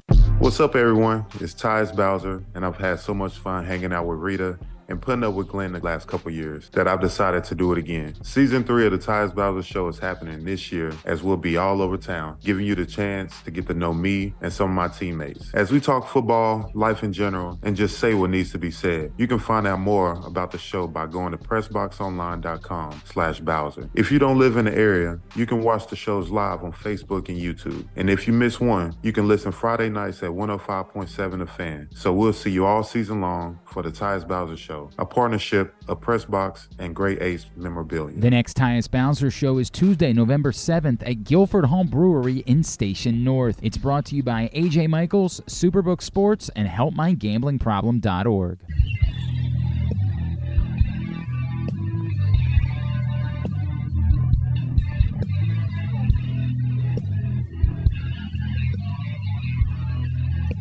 Welcome back into the Bat Around Today show brought to you by the Tyus Bowser Show, which is back for season three. Tyus and his special guests will join Glenn and Rita all over town throughout the season, giving you the chance to get the inside scoop and rub elbows with your favorite players. The Tyus Bowser Show is a partnership of Pressbox and Great Eights Memorabilia, and it's brought to you by Superbook Sports, AJ Michaels, and HelpMyGamblingProblem.org. For more information, visit PressBoxOnline.com slash Bowser. The next Tyus Bowser Show is Tuesday, November 7th at Guilford Hall Brewery in Station North. I hate saying like that name. There's so many L's and U's in there. Uh, Guilford Hall Brewery. Do you have a pen over there? This one died. Pens always die. I wung it at him. He managed to catch it off the chest. He managed to catch it. I did catch that. I, I, I flung that thing Yeah. at him. Uh, I knew that the pen wasn't um, open, so that it wouldn't stab well, you in I the don't I eyeball. It's okay. Are you left-handed? I am left-handed. What? You've never noticed that? I think- three and a half years of doing the show, and he hasn't I, noticed I that. think that I noticed it one other time because I think I remember sitting in this chair, this exact chair, saying, "Are you left-handed?" and then being like, "You swing right-handed." Yeah, I do. I I, uh, I do a lot. I, I play golf right-handed. I swing a baseball bat right-handed. Uh, what else do I do? I, there's a couple other things. I don't need to know the other things you do. Stop. Okay. All right. but- weirdo. But you write left-handed. Do you Yeah, do you yeah. play the piano left-handed? I've never played the piano. I don't think that's a thing. no, I don't think it is either. Yeah. I play guitar left-handed though. Well, so oh, all right. Y- counts. you're, you ever like seen? like Paul McCartney, me and him are kindred spirits. You ever? Oh yeah. Um, you ever see role models when they're like, you're like that one guy that that kind of knows how to play the acoustic guitar and he brings it to the campsite. Yeah, that is me exactly. I'm not good, but like it's enough. Love, take me down Here's to the, the streets. I can play a number of. Well, I shouldn't say a number. I can play most like songs I like. It's not going to be at a high level. You, you, you but you. Would, So you play enough- all Bruce Springsteen and nothing else. well, sure. But here's the thing: you'd recognize the songs. Like if I'm playing "I'm on Fire," your favorite Bruce Springsteen song, you'd recognize it. It wouldn't be high level. Like I'm not going to do it like Bruce. Is that the "Hey Little Girl, Is Your Daddy Home" song? That's the song. Ugh. Ugh. Golly, man. I sent Zack a TikTok about He that sure song did. He sure the other day. And it's just like, how did that song, how would, how did they allow that song to be recorded? Hey, little girl, is your daddy home? Did it go and leave you all alone? It, it's creepy. You should hear. There's a version by. I shouldn't uh, hear it. Town Mountain, I believe, is the band's name. They're like a. They're like an Appalachian mountain band. You know what? You know what I'm talking about, like the, the, the banjos and like they're gonna play in like a Bluegrass. yeah blue. That's a good yes bluegrass. I should have said that. I don't know why I said Appalachian mountain band, but you know what I mean. Anyway, like they're they're they're they're a, a band you would see in like a brewery with IPAs and stuff, like in the middle of like North Carolina. I don't know. Po- point is, is that they made uh, a- version of "I'm on Fire" that's way better than the original. It's really good. Banjos the whole time. It's awesome. There's there's no way that any version of that song is good just because the lyrics are so criminally creepy. Crim- yeah, They are criminally How creepy. How dare Bruce say that? Uh, finally, finally, you're on a, you're on my side. I, I think we. Well, I, I'm not getting into it. Yeah. I'm not getting into it. I'm not trying to. I don't need to defend Bruce. Yeah. He's got enough money to defend himself. Anyway, to start defending yourself with your uh, take for sounding off. Well, it, actually, we, we had a comment about it. I don't remember from who. Oh, it was, it was from AJ. It was from AJ. AJ was talking about Bruce Bochy and being the best manager of his lifetime, which, and I don't know what AJ's lifetime is. I don't know how old he is. I think that that may be an accurate statement. Three World Series, manager of the year, could be another f- fourth World Series now for Bruce Bochy. And I don't believe he's lost a World Series yet. I could be wrong. I, I know in, in 1998, it's it's possible Bruce Bochy did, but I can't remember. He was there. Yeah, he was a, he was I a think he might manager of the lost one. Padres, and they got swept by the Yankees. This was information I learned like three minutes ago. So, uh, I but but Bruce Bochy has actually career more losses than he does wins. Uh, but that's not. I, I wouldn't say that's all that uncommon for for a lot of Hall of Fame managers. They, if you manage over four thousand games like Bruce Bochy has, and he's won over two thousand of them, you're going to lose some games uh, in, in those stretches as well. And what's interesting about Bruce Bochy, and we talked about this last week on the show, the the Giants won what was it three times in five seasons Mhm. but the two seasons that d- they didn't win were second and third place finishes it wasn't like they the even went to the playoffs right they didn't go to the playoffs they didn't go far so it, it's really interesting that he gets to the playoffs and he just wins that's what Bruce Bochy does. He goes through right now. They're they're in the playoffs. They're they're one up against the Diamondbacks. He won three times with the Giants in the span of five years. Bruce Bochy is going to be a Hall of Famer. But do you agree, Paul, with AJ's statement that he is one of the best managers in your lifetime? No. Okay. No, because look, what he's done has been incredible. But my lifetime spans maybe a little bit longer than AJ's. I was don't know. I'm not sure how. I, I have no idea how old AJ is. He, he he he's up there, but I mean, Joe Torre. Joe Torre managed in my lifetime. You know, uh, he took his team to the World Series in 96, 98, 99, 2000, 2003. Um, I, I think they went again in 2006, but lost. Um, no, they didn't go in 2006. They went in 03, and then I think they went again in 08 when they lost to the Phillies. That I think right. It, I think it Yeah, was. that sounds right. Um, and then, uh, but I don't know that he was a manager in 08. I know Joe Girardi. uh, He may have been. I think he was a manager in 08. I, I think I think Girardi came around in 09, if yeah, Gi- remember Girardi correctly. won the World Series in 09, and that was his first season, I believe. Um, but I'm gonna- yeah, I'm gonna check on that. I think that's right. Think but that's yeah, I, I mean, uh, they were they were one of the greatest dynasties of my lifetime, and Joe Torre was at the helm the entire way. Uh, uh, Davey Johnson uh, will always hold a special place in my heart, though he only won World Series, and that one one he won one World Series, and I was two when he won that World Series. Um, but Bruce Bochy, he's got to be up there. I mean, when you when you look at it, um, you know, Bruce Bochy, Bob Melvin, guys like that. Um, and Joe Torre to me is the best manager of my lifetime, and then Bruce Bochy. It'd be hard to pick him eh, um, lower than second or third. So uh, Girardi came in in 08 for the Yankees. I thought it was 09, but it was 08. And he won the World Series in 09. Uh, Girardi, though, if you look at Girardi, and I, I would think most people consider him a, a great manager. I mean, over a thousand wins in his career. Bruce Bochy has around a thousand more. That should just put it into perspective of how great of a manager Bruce Bochy was. And, you look at uh, Girardi and, you say, okay, he was you know Yankees manager for the majority of his career until he got to Philly in 2020. But man, that's really impressive to have over a thousand more wins and a, a few more years tacked onto his belt as well than, than Joe Girardi. But that's really impressive. Bruce Bochy, eh, I'm assuming this will be his last year managing. I would think so. Uh, there was an article that came out about him yesterday where his wife was against the decision apparently to go back and, and manage. She wasn't the happiest person about that because he hadn't managed since 2019 with the uh, the Giants when he left there. It, it's eh, I don't know. I, this could be his last year. He's getting up there. Um, I mean, but it's his first year in Texas, and what Yeah. ki- what kind of a contract do you are, do you have his page open? What kind of a contract did, I, did he I sign? don't know. I don't know how easy it is to find manager contracts, but like I, for example, I'm not sure we know the concrete terms of Brandon Hyde's contract, but I I can definitely look into that. Um, yeah, we, we have no. We don't. I it's probably the most um close to the vest thing about the Orioles. With it, it, it probably in all of baseball is the contract status of um uh Brandon Hyde and Michael. Elias. Apparently, he signed through 25. That's what an article from Dallas News says. So apparently, he he is going to be signed through 25. But I can't imagine he's managing much longer. He could take his fourth World Series ring if they do win, and that's I, I would think that's both our expectations here.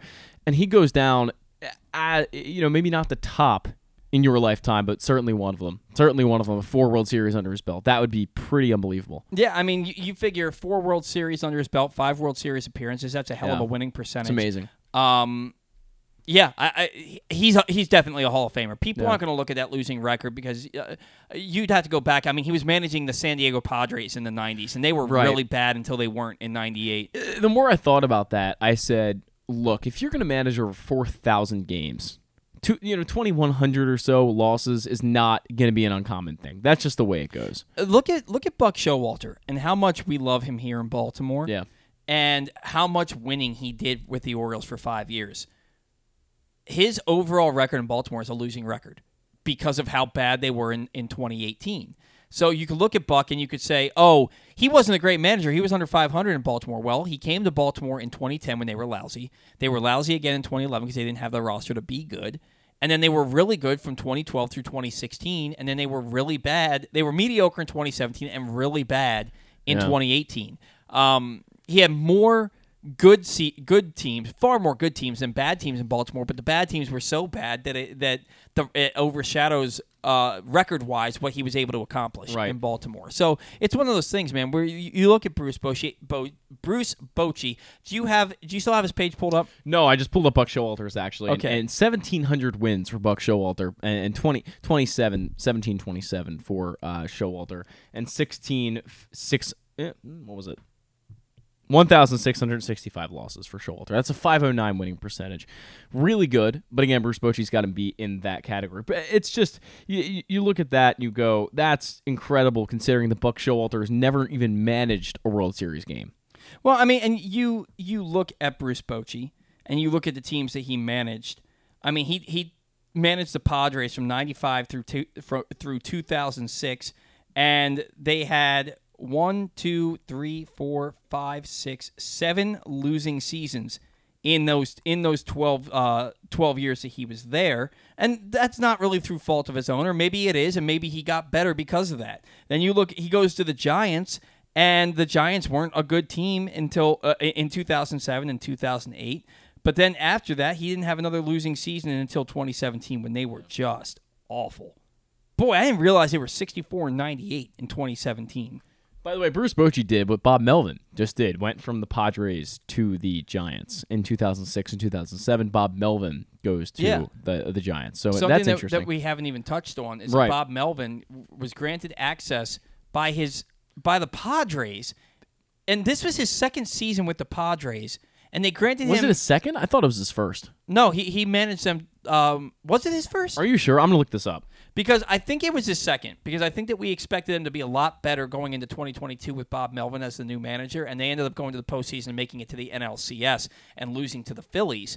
Um, and then they were just awful this year. They got back. You're right. It was Yeah, second. They got back to 500 this year, but it took a monstrous uh, September for them to get just to get back to 500 on the season. Um, it's it's kind of mind blowing to me that they would allow Bob Melvin to go speak with the Giants and then sign with them. it's Bob Melvin has now been with the Mariners, the Diamondbacks, the A's, the Padres, and now the Giants. Uh, that's a lot of teams in, in a Mhm. managerial career in only how many years? Uh, tw- Twenty years. I mean, that's that's a long time, but that's a lot of teams as well to be around. Yeah, it's like an it's an average It's of four years per team. Very odd to me. Very odd to me that they let him go in division. Yeah, I, I Very odd to me. I don't under. There had to have been, um, maybe the front office interfered with how he wanted to manage. Yeah. Maybe they were there were things that they want to do with the roster that he's not on board with, and he's like, "Look, if you're going to tear this roster apart, I signed on to take the, to make this roster the best it can be, and if this is what you're planning on doing, I can't stand by that." And, and they were like, "Look, then you can go elsewhere." Right. type type of Right. situation. I have to. We have no idea what's going on behind the scenes, but I can't imagine that with that roster and with that uh, the talent that they have there, and the fact it's only his second season, Right. that there wasn't something going on behind the scenes that we don't know about that, that- And- where they would let him go. And you just drop him in division to Yeah. the Padre. It's not like For he- nothing, like we saw Lou Piniella get traded from the Mariners to, to the Rays. Yeah. You didn't even do that; you just let him go. Right, right. Eh, I don't know. There's something else to it.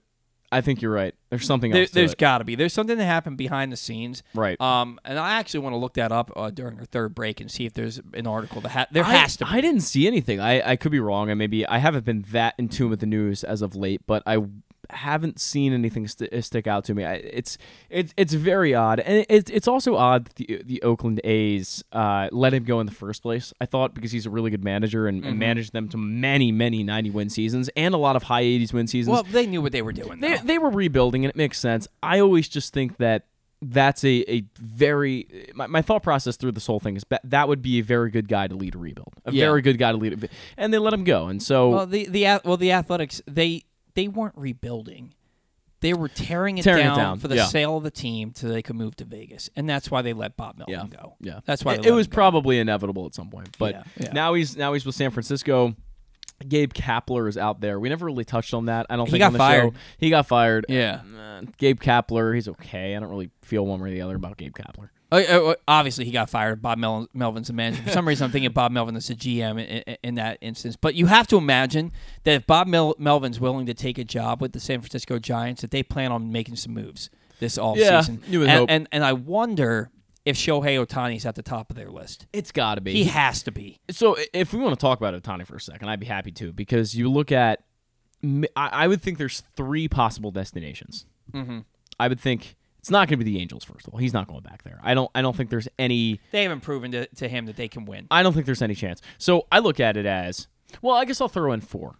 I think there's two East Coast teams and two West Coast teams. I think you're looking at the Dodgers and the Giants, Mhm. and then the Mets and the Yankees. I wouldn't be surprised if the Braves were in the running. Yeah, you might be right. You might be right. Um, I don't think the Mets are willing to spend like that right now. Yeah, th- I, I, I think that they, I, I think overall they are, but apparently they pulled when they talked to Max Scherzer before they traded him. He agreed to the trade because they told him, and they could have lied to his face just to get him to agree to the trade. No. Um, but they told him we're probably looking more like 2025, 2026 Yeah. to ramp things back up, not next season. Um, and with that in mind, he's like, I'm, I'm out of here. And it looks like he made the right choice. He's in the World Series. I mean, Ohtani's the guy to build around, though. So if you're able to get him in, in in New York, but I don't know if Steve Cohen's going to come up to the table again with a $300 million contract, and it's going to be well over 300 this time. It's going to be probably 500 to 600 million. Yeah, at minimum, I think. because it's going to be look, incredibly expensive. You're, you're paying for this guy, and he's not going to pitch for you in 2024. Right. But he's going to pitch for you in 2025, 2026, 2027. Like Right. he, he's going to pitch for you after this coming season. Yep. Um, Ohtani's going to get a bag. It might not be the same bag, it, but it very well could be because Yeah. of the future. Um, I also think the Padres could be in it for him, but maybe. And but you would think that that would that would be why they're so willing to not bring Soto back. I was going to say, so Soto seems like he's on the trade block. Mm-hmm. Man, would that be a good pickup for the Orioles. Man, would that be a good pickup. I don't think it's going to happen. I'm not saying it should, but I, man, that would be really nice. Yeah. Uh, that that would yeah. that, that would be really nice. So let's let's let's uh let's talk about the Orioles a little bit Sure. here. All right, because uh, our Orioles banter segment, we're looking at the Orioles 26 man roster, right, and kind of making our predictions, our way too early predictions for the 26 man roster for 2024. Um, and you look at opening day. Uh, and their 26 man roster. Right handed pitchers Bryan Baker, Mike Baumann, Felix Bautista, Kyle Bradish, Kyle Gibson, Logan Gillespie, Dean Kremer, Austin Voth, Tyler Wells. Left handed pitchers Keegan Akin, D- Danny Coulombe, Cole Irvin, and Cionel Perez. Catchers Anthony Bemboom and Adley Rutschman. Infielders Adam Frazier, Gunnar Henderson, Jorge Mateo, Ryan Mountcastle, Ramon Urias, and Terrin Vavra. And then for outfielders, Austin Hays, Ryan McKenna, Cedric Mullins, Anthony Santander, and Kyle Stowers. Then you look at the postseason roster. Similar but different. Right-handed pitchers, Bryan Baker, Kyle Bradish, Yennier Cano, Jack Flaherty, Kyle Gibson, Dean Kremer, Grayson Rodriguez, Jacob Webb, Tyler Wells. Left-handed pitchers, Danny Coulombe, DL Hall, Cionel Perez. Catchers, James McCann, Adley Rutschman. And then for your infielders, Adam Frazier, Gunnar Henderson, Jorge Mateo, Ryan Mountcastle, Ryan O'Hearn, Ramon Urias, Jordan Westburg. And outfielders, Austin Hays, Aaron Hicks, Heston Kjerstad, Cedric Mullins, Anthony Santander. So a lot of the same players, but a lot of different players um, from opening day to the postseason. Let's look at what we think this roster could look like for 2024. Um, assuming that these are the guys that are in house, right? We know that Jack Flaherty's gone, right? Yeah, you would We, think. we know Jack Flaherty's gone, and we're pretty sure Kyle Gibson's gone, right? Yeah. So we can take them off. Bryan Baker, is he here? Yes, but I don't think he makes the opening day roster. I think he'll be in AAA. I agree. I agree. Uh, well, look, I could see him being part of a trade. I don't think he makes the Eh. opening day roster. Is he really that valuable to be a part of a trade? I don't think I, so. I think that the Orioles clearly see something because they put him on the postseason roster for God was that- knows what reason. Oh God, I hate him so Uh, much. That was oh yeah, you're you're not a fan. That was maybe the Orioles' most questionable executive decision all year. Well, to- and also to put using a roster spot for Heston Kjerstad, who didn't even get in the bat. Yeah, he didn't get yeah yeah, and a, and a guy that clearly, very evidently, you don't trust in the outfield. Yeah. Very And, th- and apparently the reviews weren't good on him at first base. right. Um, But look, if you want versatility in your DH spot, you're going to have to start trusting him in the outfield. I Right. think he's. I, I think they trust him in the outfield. I think they just trusted other guys more. Yeah, But it's so possible. so now you're looking Kyle Bradish, Yennier Cano, Dean Kremer, Grayson Rodriguez, Jacob Webb, Tyler Wells. I think that, tho- that the, all those Jacob Webb might be the most questionable, but for now, I think he'll he'll still be here. All yeah, right. Jacob Webb will be there. Three, four, five, six, seven. So that number goes from nine to seven. Left-handed pitchers: Danny Coulombe, he'll be here. Yep. DL Hall, he'll be here. Yep. Cionel Perez, he'll be here. But I think we add John Means to that. Yeah, John Means, and, and the role is questionable. We don't know starter, reliever. I'm, I'm assuming they're going to roll him out there as a starter. But oh, he, no, he, they're going to roll him out there as a starter. Yeah, the, the only thing that would change that is if they go out and sign a few guys in, in, in free agency, and that could possibly change. But I don't think that'll. Change. I think he's their number three. Yeah. and I'm going to add Cole Irvin to this list. I think that he's going to fill that role, that Austin role. Interesting. By the way, when Stan started talking about Cole Irvin, I brought up the numbers for Hernandez. I think, and I could be wrong. Don't quote me on this. I think he hit 328 in the minors this year. He was good. Oh, really? He, he was good. The OPS was in the uh, eight, uh, the 800s, if I can say it correctly, somewhere. Darell Hernandez had a really good year. Not going to be a big power guy, but he's still developing. This could be a dangerous kid in a few years for Oakland. How do you spell his first name? Is D A R R It's E L L? two two R's, two L's. Yeah. Let's see. Did I spell his last name incorrectly? That's- Is it with an S? No, it's with a Z. That's Darell Hernandez. That's what I thought, but he's not listed I'll, here. I'll pull them up on on the, uh, the the page here. Oh, it's one R. You're you're you actually. I'm wrong. Um, the slash line was 321, 386, 456, 841 for Darell Hernandez. and he hit he in 60 games at AAA, he slashed 300, 376, 418, Yeah. 794. Really good numbers. Yeah, not good enough to be here. No, not good enough to be here. The, the guys that we have here, it's not like the Orioles traded the guy who's like, "Oh man, you mortgage your future." They, Yeah, they no, were willing no, to get no. rid of Darell Hernandez because there were a couple years ago where he would have been one of their top prospects, but now he's their sixth best infield prospect. Um, uh, like Gunnar, uh, Westburg, Holliday, Ortiz, Norby, they're ahead of him. Right. Right. Yes. So uh, it's it's one of those things where you got to give up something to get something. And in the Orioles' case, he gave up something, but it wasn't something to them. Right. Um. So left-handed pitcher, you got right hand. You've got eleven pitchers, right-handed, left-handed. Catchers: James McCann, Adley Rutschman. That stays the same. They're both under contract. Uh, infielders: Adam Frazier. We hope we know that he's gone. You would think. Um, Gunnar Henderson. Duh. Jorge Mateo. Yes, he'll be here. You think so? You Yeah. think he'll be on the roster? I think Brandon Hyde really likes Jorge He doesn't- Mateo. I, I don't even think he has options left. I think he really likes him too, but I don't know that you can roster him anymore. Well, a- again, I think it's going to depend on what they do. If they sign a guy for the middle infield, then he's gone. But I don't know how probable that is because of Jackson Holliday, Jordan Westburg, and Connor Norby, and the wealth of other guys they have. I don't know. yeah, I think they really like his speed and his I, defense. I think Mateo's going to be here until June, and then they're going to get rid of him. That's my plan. Okay. Um, I think that he offers enough from a defense and speed standpoint, and, Yeah. and against left-handed pitching that he'll be here. So I'll, I'll agree with you. Ryan Mountcastle, yes. Ryan O'Hearn, yes. Ramon Urias, I think he's gone. Yeah, I think I, would say think, more than likely. I think he's he's probably going to be traded um, for like minor league depth. I think he's gone because I don't think they envision a spot for him, and his defense really got I- worse. He hits too many ground balls. Right. I, Um, I, I see very minimal value there at this point with, with Urias. He he's a filler player. He's a below average starter at best. I, I yeah, there's no value left Yeah. there. I don't think. So that's five infielders, and then outfielders: Austin Hays, yes. Aaron Hicks, I don't think he's here. No, I don't think I think so that either. he I think that he thinks he can get a full time gig someplace else.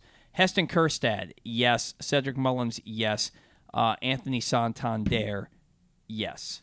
Well, I- don't want to spoil anything from uh, my show with Connor Newcomb, but I was on, and we, we had a little bit of an outfield discussion. I won't name the players exactly, but one of the conclusions that I came away with on that show, on the Lockdown Orioles podcast, is that I do think one of these current outfielders, not including Aaron Hicks and not including Heston Kjerstad or Connor uh, Colton Cowser, excuse me, I think one of Hayes, Mullins, or Santander is going to be on the move this year You think so? in the offseason or at the trade deadline. One of them is going to be gone in the near future. But do you think that they'll be on the opening day roster? Most likely, but I, I think one of them could be replaced. I, I think specifically with, hmm, I don't know. I, I don't know. It, it's it's really hard to say. The the big question the Orioles are going to have to ask is, are Heston Kjerstad and Colton Cowser more than what these guys are giving you. As, as Cedric Mullins is the one that probably has the biggest target on his back right now because of the way he hit down the stretch. But who's going to replace him? It's it's that really guy's tough. not It's- anywhere it's- close it's really in this tough. organization yet. And um, who are you going to find to play better defense than Austin Hays in left field? Played e- great. Everybody talks about how Colton Cowser can play all three outfield positions. Yeah, sure, but he took, in my opinion, circuitous routes to the baseball. Yeah. And Austin Hays. Look, if Austin Hays is a guy who consistently hits seventh in your order, Right. I can live with that. Right. I can live with him being here because of the defense. He, he's probably not going to win the Gold Glove this year. I think Steven No. Kwan will probably win it again. Um, but he's a finalist. And if you told me at the beginning of the year Austin Hays is going to hit 275 this year with 16 home runs, nearly 40 doubles, and nearly 80 RBIs, and play Gold Glove caliber defense, I would have signed up for that in blood. Yeah, he, right. he was really good. He, yeah, was- he, he, he was it- really good. If But- you now, if you had told me that he was going to do that by falling off a cliff the second half again, I would not have signed up for that. Right. It- he's got to be able to prove that he can stay healthy for a full season. And now this this is two years in a row where we saw him on fire for the first three months of the season. I mean, he was the American League's leading hitter going into the All Star break, and then he lost 30 points in his batting average in three weeks. So Connor brought this up on, on the show we did about Austin Hays, and he said that uh, before June 21st, he went in slashing 327, not slashing 327, but hitting 327 after 230 Yeah. to, to the finish line. He was hitting 318 at the All Star break, Yeah, and within three weeks, his average dropped all the way down to 288. brutal. He he really dropped off a cliff, and that's Austin Hays. That's the story of this guy. So him, Cedric Mullins, I, I think they unfortunately have targets on their backs because of their inability this year to keep it going for the whole campaign. Yeah, well, I think that Cedric Mullins, because of how good he was before he got hurt, because that's the, True, the, the he was very good. and the stolen base ability. I don't think he has a target on his back. Okay. I think he's the Orioles' uh, plan at center field until somebody else comes to take that job from him. You could absolutely Uh, be right. I think that Austin Hays has a target on his back, but I think that the Orioles know that he has mastered playing left field in Camden Yards, and you can't take That's that for true. granted. That's true. You can't take that for granted. So you look at this, and now we need we have four players that we need to add to this roster for opening day. Uh, in the infield, I well we'll start at right at right-handed pitcher. Kyle Bradish, Yennier Cano, Dean Kremer, Grayson Rodriguez, Jacob Webb, Tyler Wells. Well, hmm. let me let me look at this. Is this in your notes? The, uh, uh, well, I've I've edited my notes at this point. Gotcha. Um, Say the names again. That was too many to remember at one Kyle time. Bradish, Okay. Yennier Cano, Yeah. Dean Kremer, Yes. Grayson Rodriguez, Yes. Jacob Webb, Yeah. Tyler Wells. Yeah. Oh, that's only six. One, Yeah, there- two, there's one- three, there's four, one- there's one missing. Six. Oh, um, Kyle Bradish, Yennier Cano, Well- Dean Kremer, Grayson Rodriguez, Jacob Webb, Tyler Wells. That's that's six. So we actually have five players But, to uh, add. We could we could factor in as well here the fact that there's probably someone coming in from free agency. Yeah. So so as far as a righty. so we'll, uh, maybe Shane maybe Shane Bieber. Is, is- he's a righty, right? Yes, he is. So maybe uh, we've heard that we've heard Shane Bieber linked to the Orioles all off uh, Hmm. since the Orioles have been done. Um, but we won't put his name. We'll just put a we'll put a free agent. I don't even know how I feel about that, if I'm being honest with you, because Shane Bieber was really good two years ago and has been okay since he lost four miles an hour in his fastball, more or less, and he hasn't been the same since. Hmm. So I don't know. He, he's good. He's really good. I don't know. So we'll we'll put a free agent there. Sure. Throw one in. We'll, we'll probably put. I don't know, man. this is uh, hard. I, yeah, without th- seeing it on paper, it's, it's yeah, hard. it's this is this is really hard. So we know for a fact these 21 guys are going to be on the team. Um, as far as left-handed pitchers, I think that you can include Tucker Davidson. Probably depends I- on spring training. I think that you can include Tucker Davidson um, because I think that they really like his splitter, and I think that they'll they'll make it a point all off season to work Yeah, with him. and You cool- know, you know what? I'm going to put Fuji on this list. Interesting. Well, he's not even under contract yet, so but, I think, but I think, assume that he's. I think he, okay. I think he will be back. Okay. Um, I don't think they would have traded for him if they didn't plan on bringing him back. Um, Yeah, and I think that, that, that the arm is too elite. Um, with given like how hard he can throw and the stuff that he has, I think that they view his arm as too elite to let him go, and you can probably get him back for about three million again. Um, so there's there's Fuji, and then we'll put a free agent. Um, so that's going to get you up to eight right-handed hitters. Um, Tucker Davidson that gets you up to five left-handed pitchers, and that's thirteen. Okay. Uh, that's Yeah. that's 13 pitchers right there. Right where we want to be. Catchers, James McCann, Adley Rutschman. It, that, it's that, that that's what it is, unless somebody gets hurt, right? Um, infielders: Gunnar Henderson, Jorge Mateo, Ryan Mountcastle, Ryan O'Hearn, Jordan Westburg. Do you add Joey Ortiz and Jackson Holliday? I? I think Jackson Holliday's making the opening day roster. Yeah, I think he is. too. I, I think he is. so that's Jackson Holliday. And do you think Joey Ortiz, if you think hmm. that he and Jorge Mateo battle it out in spring training for that utility Yeah, I, spot? I, I, I would put just in your notes and, and everyone's heads. I would put a, a, a slash there where it's either Joey Ortiz or Jorge Mateo. I, I don't I don't think it's going to be both. okay, so it's one of those two. Yeah, I, I think it's one or the other. I, I don't I just don't see it being both. All right. So you've got six infielders. So now that puts us up at 19. Did you say Ryan No, no, O'Hearn? no. I did. Okay. Um, so you have, I'm sorry, that's 8 and 13, 21. Austin Hays, Heston Kjerstad, Cedric Mullins, Anthony Santander. One of these guys is going to DH, which means you need a fourth outfielder.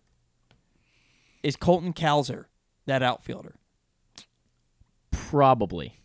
Now, I, I don't if- think on opening day. If Colton Cowser is on this team, I agree with you that one of these guys Yeah. is being traded. Yeah. Uh, Heston Kjerstad, I think, is on this opening day roster. I agree with that as well. Mu- Cedric Mullins, Anthony Santander. Now, Anthony Santander, and when we had Connor Newcomb on the show last week, we talked about this. What they do with him is going to be really foreshadowing Yeah. what's going to happen with this organization moving forward. He's due about 12 and a half to 13 million Yeah. this coming season through arbitration. Do you extend him? Do you pay him arbitration or do you trade him? I'd pay him arbitration. If and if you trade him, what does that mean for the organization? I think I wouldn't like that. I think it, he means too much to this organization right now as a player and as a clubhouse presence. I think he's he's here. I think the most Yeah. likely guy to get traded is Austin Hays, and I'm still not sure about that. I, I would agree with that too. I don't think Ryan McKenna's here. I think that that that, that, that ship has sailed. I don't think there's room. It, it's it's like Terrin Vavra for me, where that ship has probably sailed. Right.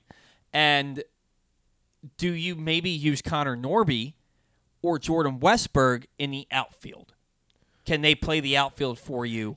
Or Um, Coby Mayo. Or uh, Coby Mayo, I think they'd rather have him play first base. That's Probably. another guy. I don't think Coby Mayo, Mayo is here Not to, on to- opening to start the season, but I think he makes it here in 2024. Right. You also have to look at the fact that Connor Norby uh, hit 29 home runs two years ago. He Yeah. hit like 27 this year, and he set a franchise record for hits at Norfolk. He's been really good, Yeah. and nobody talks about him because Well, of Westburg and Gunnar. And it probably goes without saying, but you're looking at the June 1st roster being significantly different and well more indicative of the actual Orioles than the opening day roster. Right. I, I don't know how indicative it will be. You look back in the opening day roster you put in your notes, and it's not very indicative to me of what Sure. the, the 2023 Orioles looked like. So the 2024 Orioles will look completely different on June 1st, perhaps maybe a month later in July 1st, but you're looking at a number of these guys, Coby Mayo, the possibility of Jackson Holliday being up at some point, and probably on opening day, but that's not set in stone, obviously. There's a few X factors that are going to be here that are going to make the team probably a little weaker on opening day, but stronger when it comes to June and July. I'm going to put Connor Norby on this list. Okay, I like that. That's fine. I, I, I'm, I'm going to put him on this list. and I, Be- I do think Ortiz will be here too, the more I think about it. because of the fact that I believe that one of Norby or, and Westburg will be in the outfield, and I think it's more likely to be Norby because I think Westburg Yeah. has more defensive versatility in the infield. I agree. Norby is a second baseman and eh, as a second yeah, baseman. yeah. So, I uh, agree with but that. I, but I think that they will use both of those guys at different points in the outfield. Totally. So right now, if we're looking, we're stating that the Orioles are going to have six or seven infielders, four or five outfielders, two catchers, five left-handed pitchers, eight right-handed pitchers, and the only free agents that we're accounting for are Fuji, um, and another addition. Right. Another addition. I have to imagine that the Orioles are going to bring in another veteran uh, bat. Yeah. But I- if we're, but we have no idea what that looks like right now. I, I would say a free agency class for the Orioles looks like, and this includes trades too, free agency and trades combined. I think you're bringing in roughly three guys. Yeah, I would imagine. I think I think you're Yeah. bringing in um, a veteran presence, um, but maybe a little bit better than. Uh, a um uh, like an Adam Frazier type of signing. Right. Um, I'm, I think you're bringing, and maybe it's a first baseman. I don't know. Yeah, I, I think you're doing exactly what you did with Frazier and Gibson, where you're getting a veteran position player and a veteran pitcher, but, they're you're upgrading upgrades. in both places. Yeah, and I think that they're going to bring in another reliever. Yeah. I, I have to imagine. I they're, like they're that going to bring in another reliever. So, um, but this is mostly mostly in house, and we, so we know that this is inaccurate. Right. Yeah, I mean it's it's Right. it's October 28th. We know that this is inaccurate. Right. Um, but we have no idea what we don't even know all the free agents that are going to be out there. Who's going to opt out? Who's going to opt in?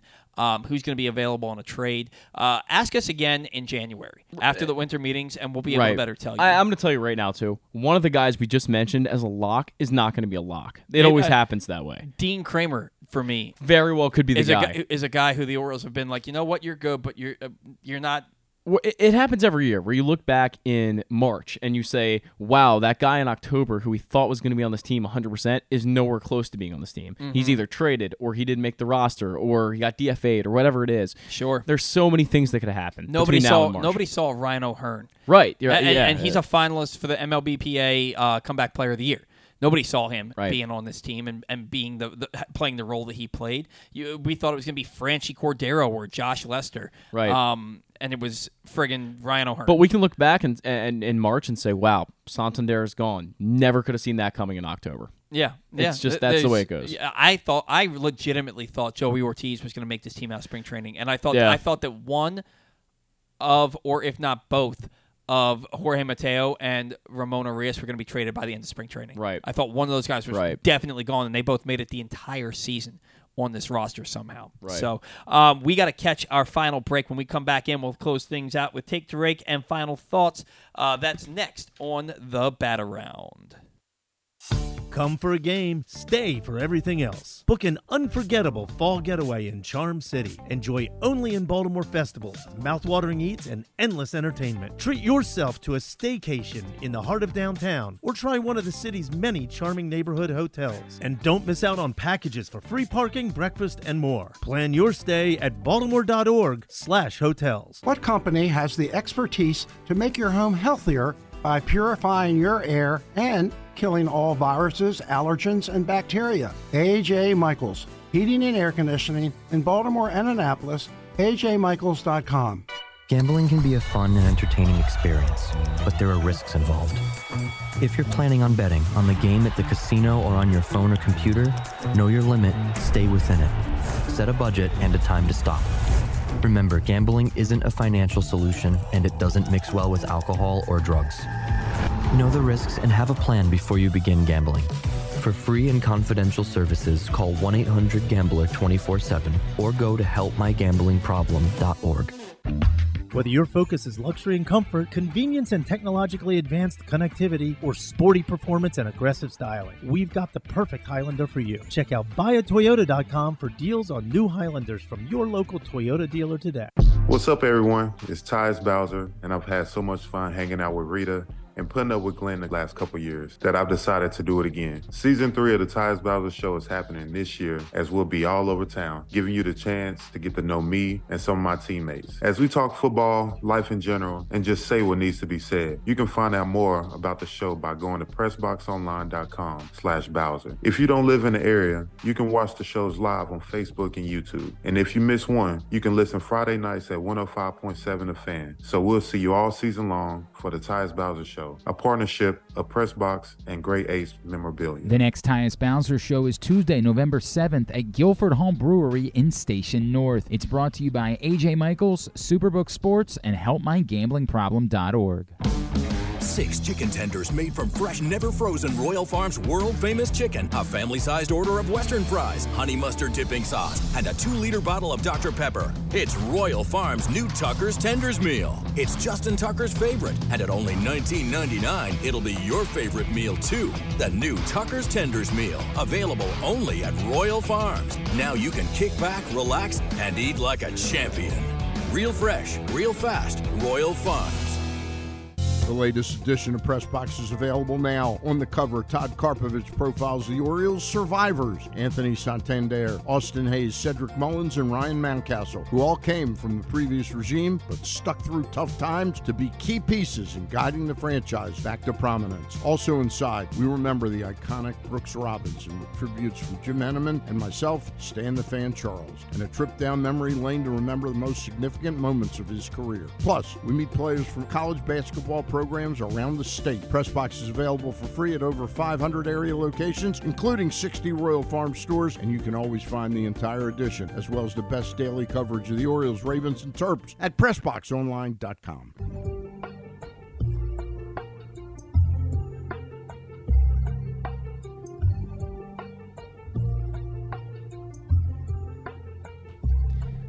Welcome back in to the bat around. I feel like the music for that break coming back in should have been the final countdown. Since we're in the final countdown on shows for the bat around. Man, the more I think about the sadder it makes me.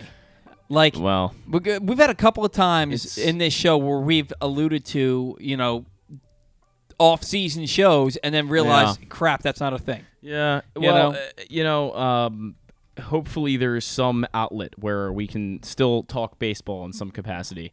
Um, so hopefully you're able to figure that out with uh, with, with press box, and we'll get something going here. Yeah, if, and if even if happens. even Who if knows? I'm not, I'll still do something on my own. You know, I my my broadcasting career in baseball got started with a YouTube show in my basement. yeah, you were doing payoff pitch. That that's what That was that with? was a payoff pitch, Yeah. and that moved over to um, Eutaw Street Report. And then when they didn't want to do another season because they wanted they uh, um, uh, Tony over at uh, Eutaw Street Report, love Tony. Um, he wanted to do to take things in a different direction, Mm-hmm. um, as far as kind of just doing like um, like little five minute videos here and there, and we I had a different vision um, for it than he did, but I was willing to do what he wanted to do, and then the pandemic hit, and he didn't really want me to come. He, not not me, but he didn't really want to do another show with, a- with a shortened season. Yeah. So then I, I started here, and you know the rest is history, and soon this show is history, and that hurts my heart. That's a Um, weird way to put it. Yeah, but- Depressing way to put it. Well, yeah, but it's the, it's history because of the fact that we're both um, moving on to bigger. and- Yes. I don't want to say better thing. But yeah, well, yeah, bigger and better things in our lives. This show is very important to us, but you know, you're focusing on grad school and an incredible internship, and I'm focusing on starting a family. Yeah. You know, um, and so things like this that we love have to fall by the wayside until we're able to. Uh, Unfortunately, it, it comes a time where you only have room for so many commitments in your life. Exactly. And when you feel like you can't fulfill those commitments the way you want to be able to fulfill them, that's when you have to unfortunately let them go. That- Exactly. that's the unfortunate part about it. Our TED Talk is brought to you by my daughter, who is Oh, here we go. 29 weeks old. This is the bo- this is the best part of the battle and is week. the size of a head of let. Uh, I'm sorry, a head of cauliflower today. That's so like not that much bigger than a head of lettuce. last week she was the size of a head of lettuce, and the week before that was the size of a head of cabbage. That's all the same size. They're basically all the same size. Um, she is 15 and a half to 16 inches. She's two and a half to three pounds. So she's like cooking.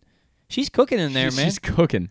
she um we have we have another sonogram on the uh, next Friday, uh, November third. Very excited about that, and um, very excited that it's the time is coming very soon, uh, where she will be here. Speak about commitments. Yeah, that- that's that's the, one. the biggest one, right? Yeah. Um, she will be here, and I'm very excited about that. Hopefully, she weighs more than three pounds at that point, um, because that would be pretty scary. She's gonna be. I, I, I was talking to my wife. I, I she's gonna be. I think she's gonna be a six to seven pound baby. Is that big? I don't know. I think it's a normal size. Normal I, I was seven pounds twelve ounces. My all my niece and nephew, um, my very first niece and nephew, they were like both under six Were pounds. you were you a big kid? No, Hmm. no. okay. I had a giant head, but my head's basically been the same since I was born. Um, Wow. I, but I had yeah. a giant head. a giant head. Um, all right. So it is time now for take to Rick, and Zachary Allen Goodman took Jose Altuve Can't, last can't imagine that one well. Um, I took Yordan Alvarez, and Luke Jackson took Kyle Schwarber.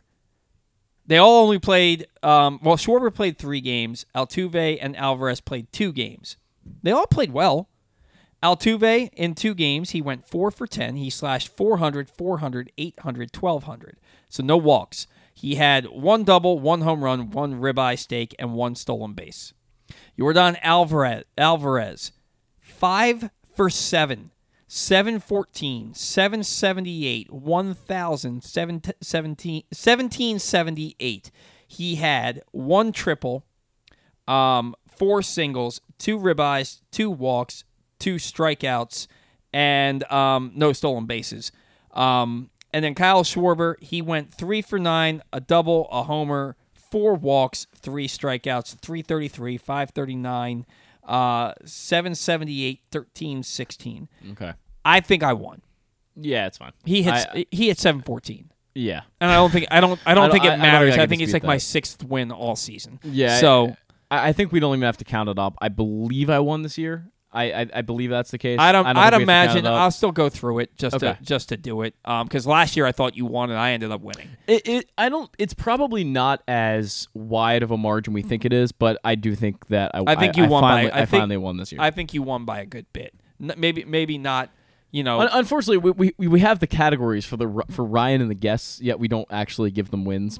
Really, they don't actually have a chance to win at all. Like we, we well, the the overall guest, if the overall if overall our guests have more wins than we do, True. then we would give the win to the guest that True. had the most wins. Yeah. Right, which would Fair. probably be somebody like Ryan or Luke or Connor, guys who are on the show. Right. You know, a handful of times throughout the year. Right. Um, but I, I think that you ran away with this thing this year. Probably. Last year I Yeah. was I was I was sure of it, and it ended up I beat you by by about three. Wow. This year, um, I I would not be surprised if you beat me by six or more. Yeah, something like that. It, Yeah. it wasn't huge, but I, I do think I won this year. Yeah. Um. So, final take to rake in the history of the bet. God, man, it's History. depressing. final take to rake ever. Yeah. Um. We've got Diamondbacks, Rangers. Yeah.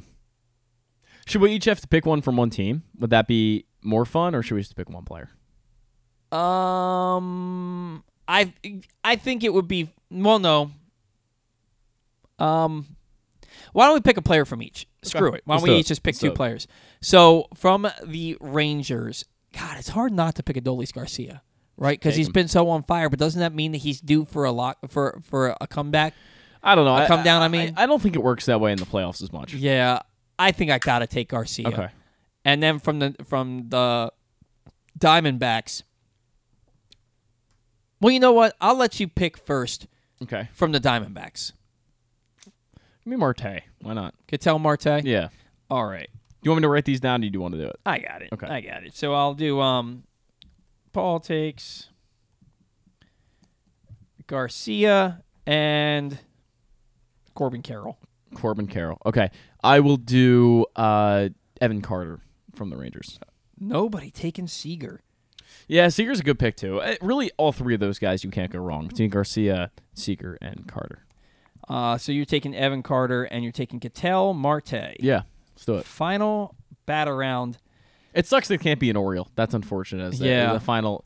th- th- This would have been a really good way to close out the bat around if the the Orioles had just won the World Series. Yeah, that would have been nice. Come part on. of me thought, why don't we do one? Thought you know, why don't I do one more season and maybe the Orioles will win a World Series and that'll be my, my a sweet swan song. You but, know, um, I, I do think we saw it through in a really good way, though, where we Mhm. got to see four seasons of complete misery to the most fun season maybe in in your lifetime, except maybe 97. I know you love 97. 97 and tw- 2012 and 2014 Yeah. were awesome. This year was awesome too. Um, 97 will always, until the Orioles win a World Series, 97 will always hold a special Yeah. place in my heart. That's fair. Um, but this year's up there. Th- this year's for sure up there. I mean, there's not a lot of them, but this year's Right. for sure up up there. No doubt. Um, yeah. Final take to rake. Paul, uh, me. I take um, Adolis Garcia and Corbin Carroll, and Zach takes Evan Carter and Ketel Marte. Uh, final thoughts. Ravens last week. Um, they did what nobody expected them. What else do. can you say? Uh, I mean, they, they they first team in in the NFL to score a touchdown on each of their first four drives. They could have scored any drive, every drive, if they wanted Oh, to. Um, even I think it was their first or second drive in the second half. The 80 yard Gus, I mean, four plays, 96 yards or some junk like that, and they score a touchdown.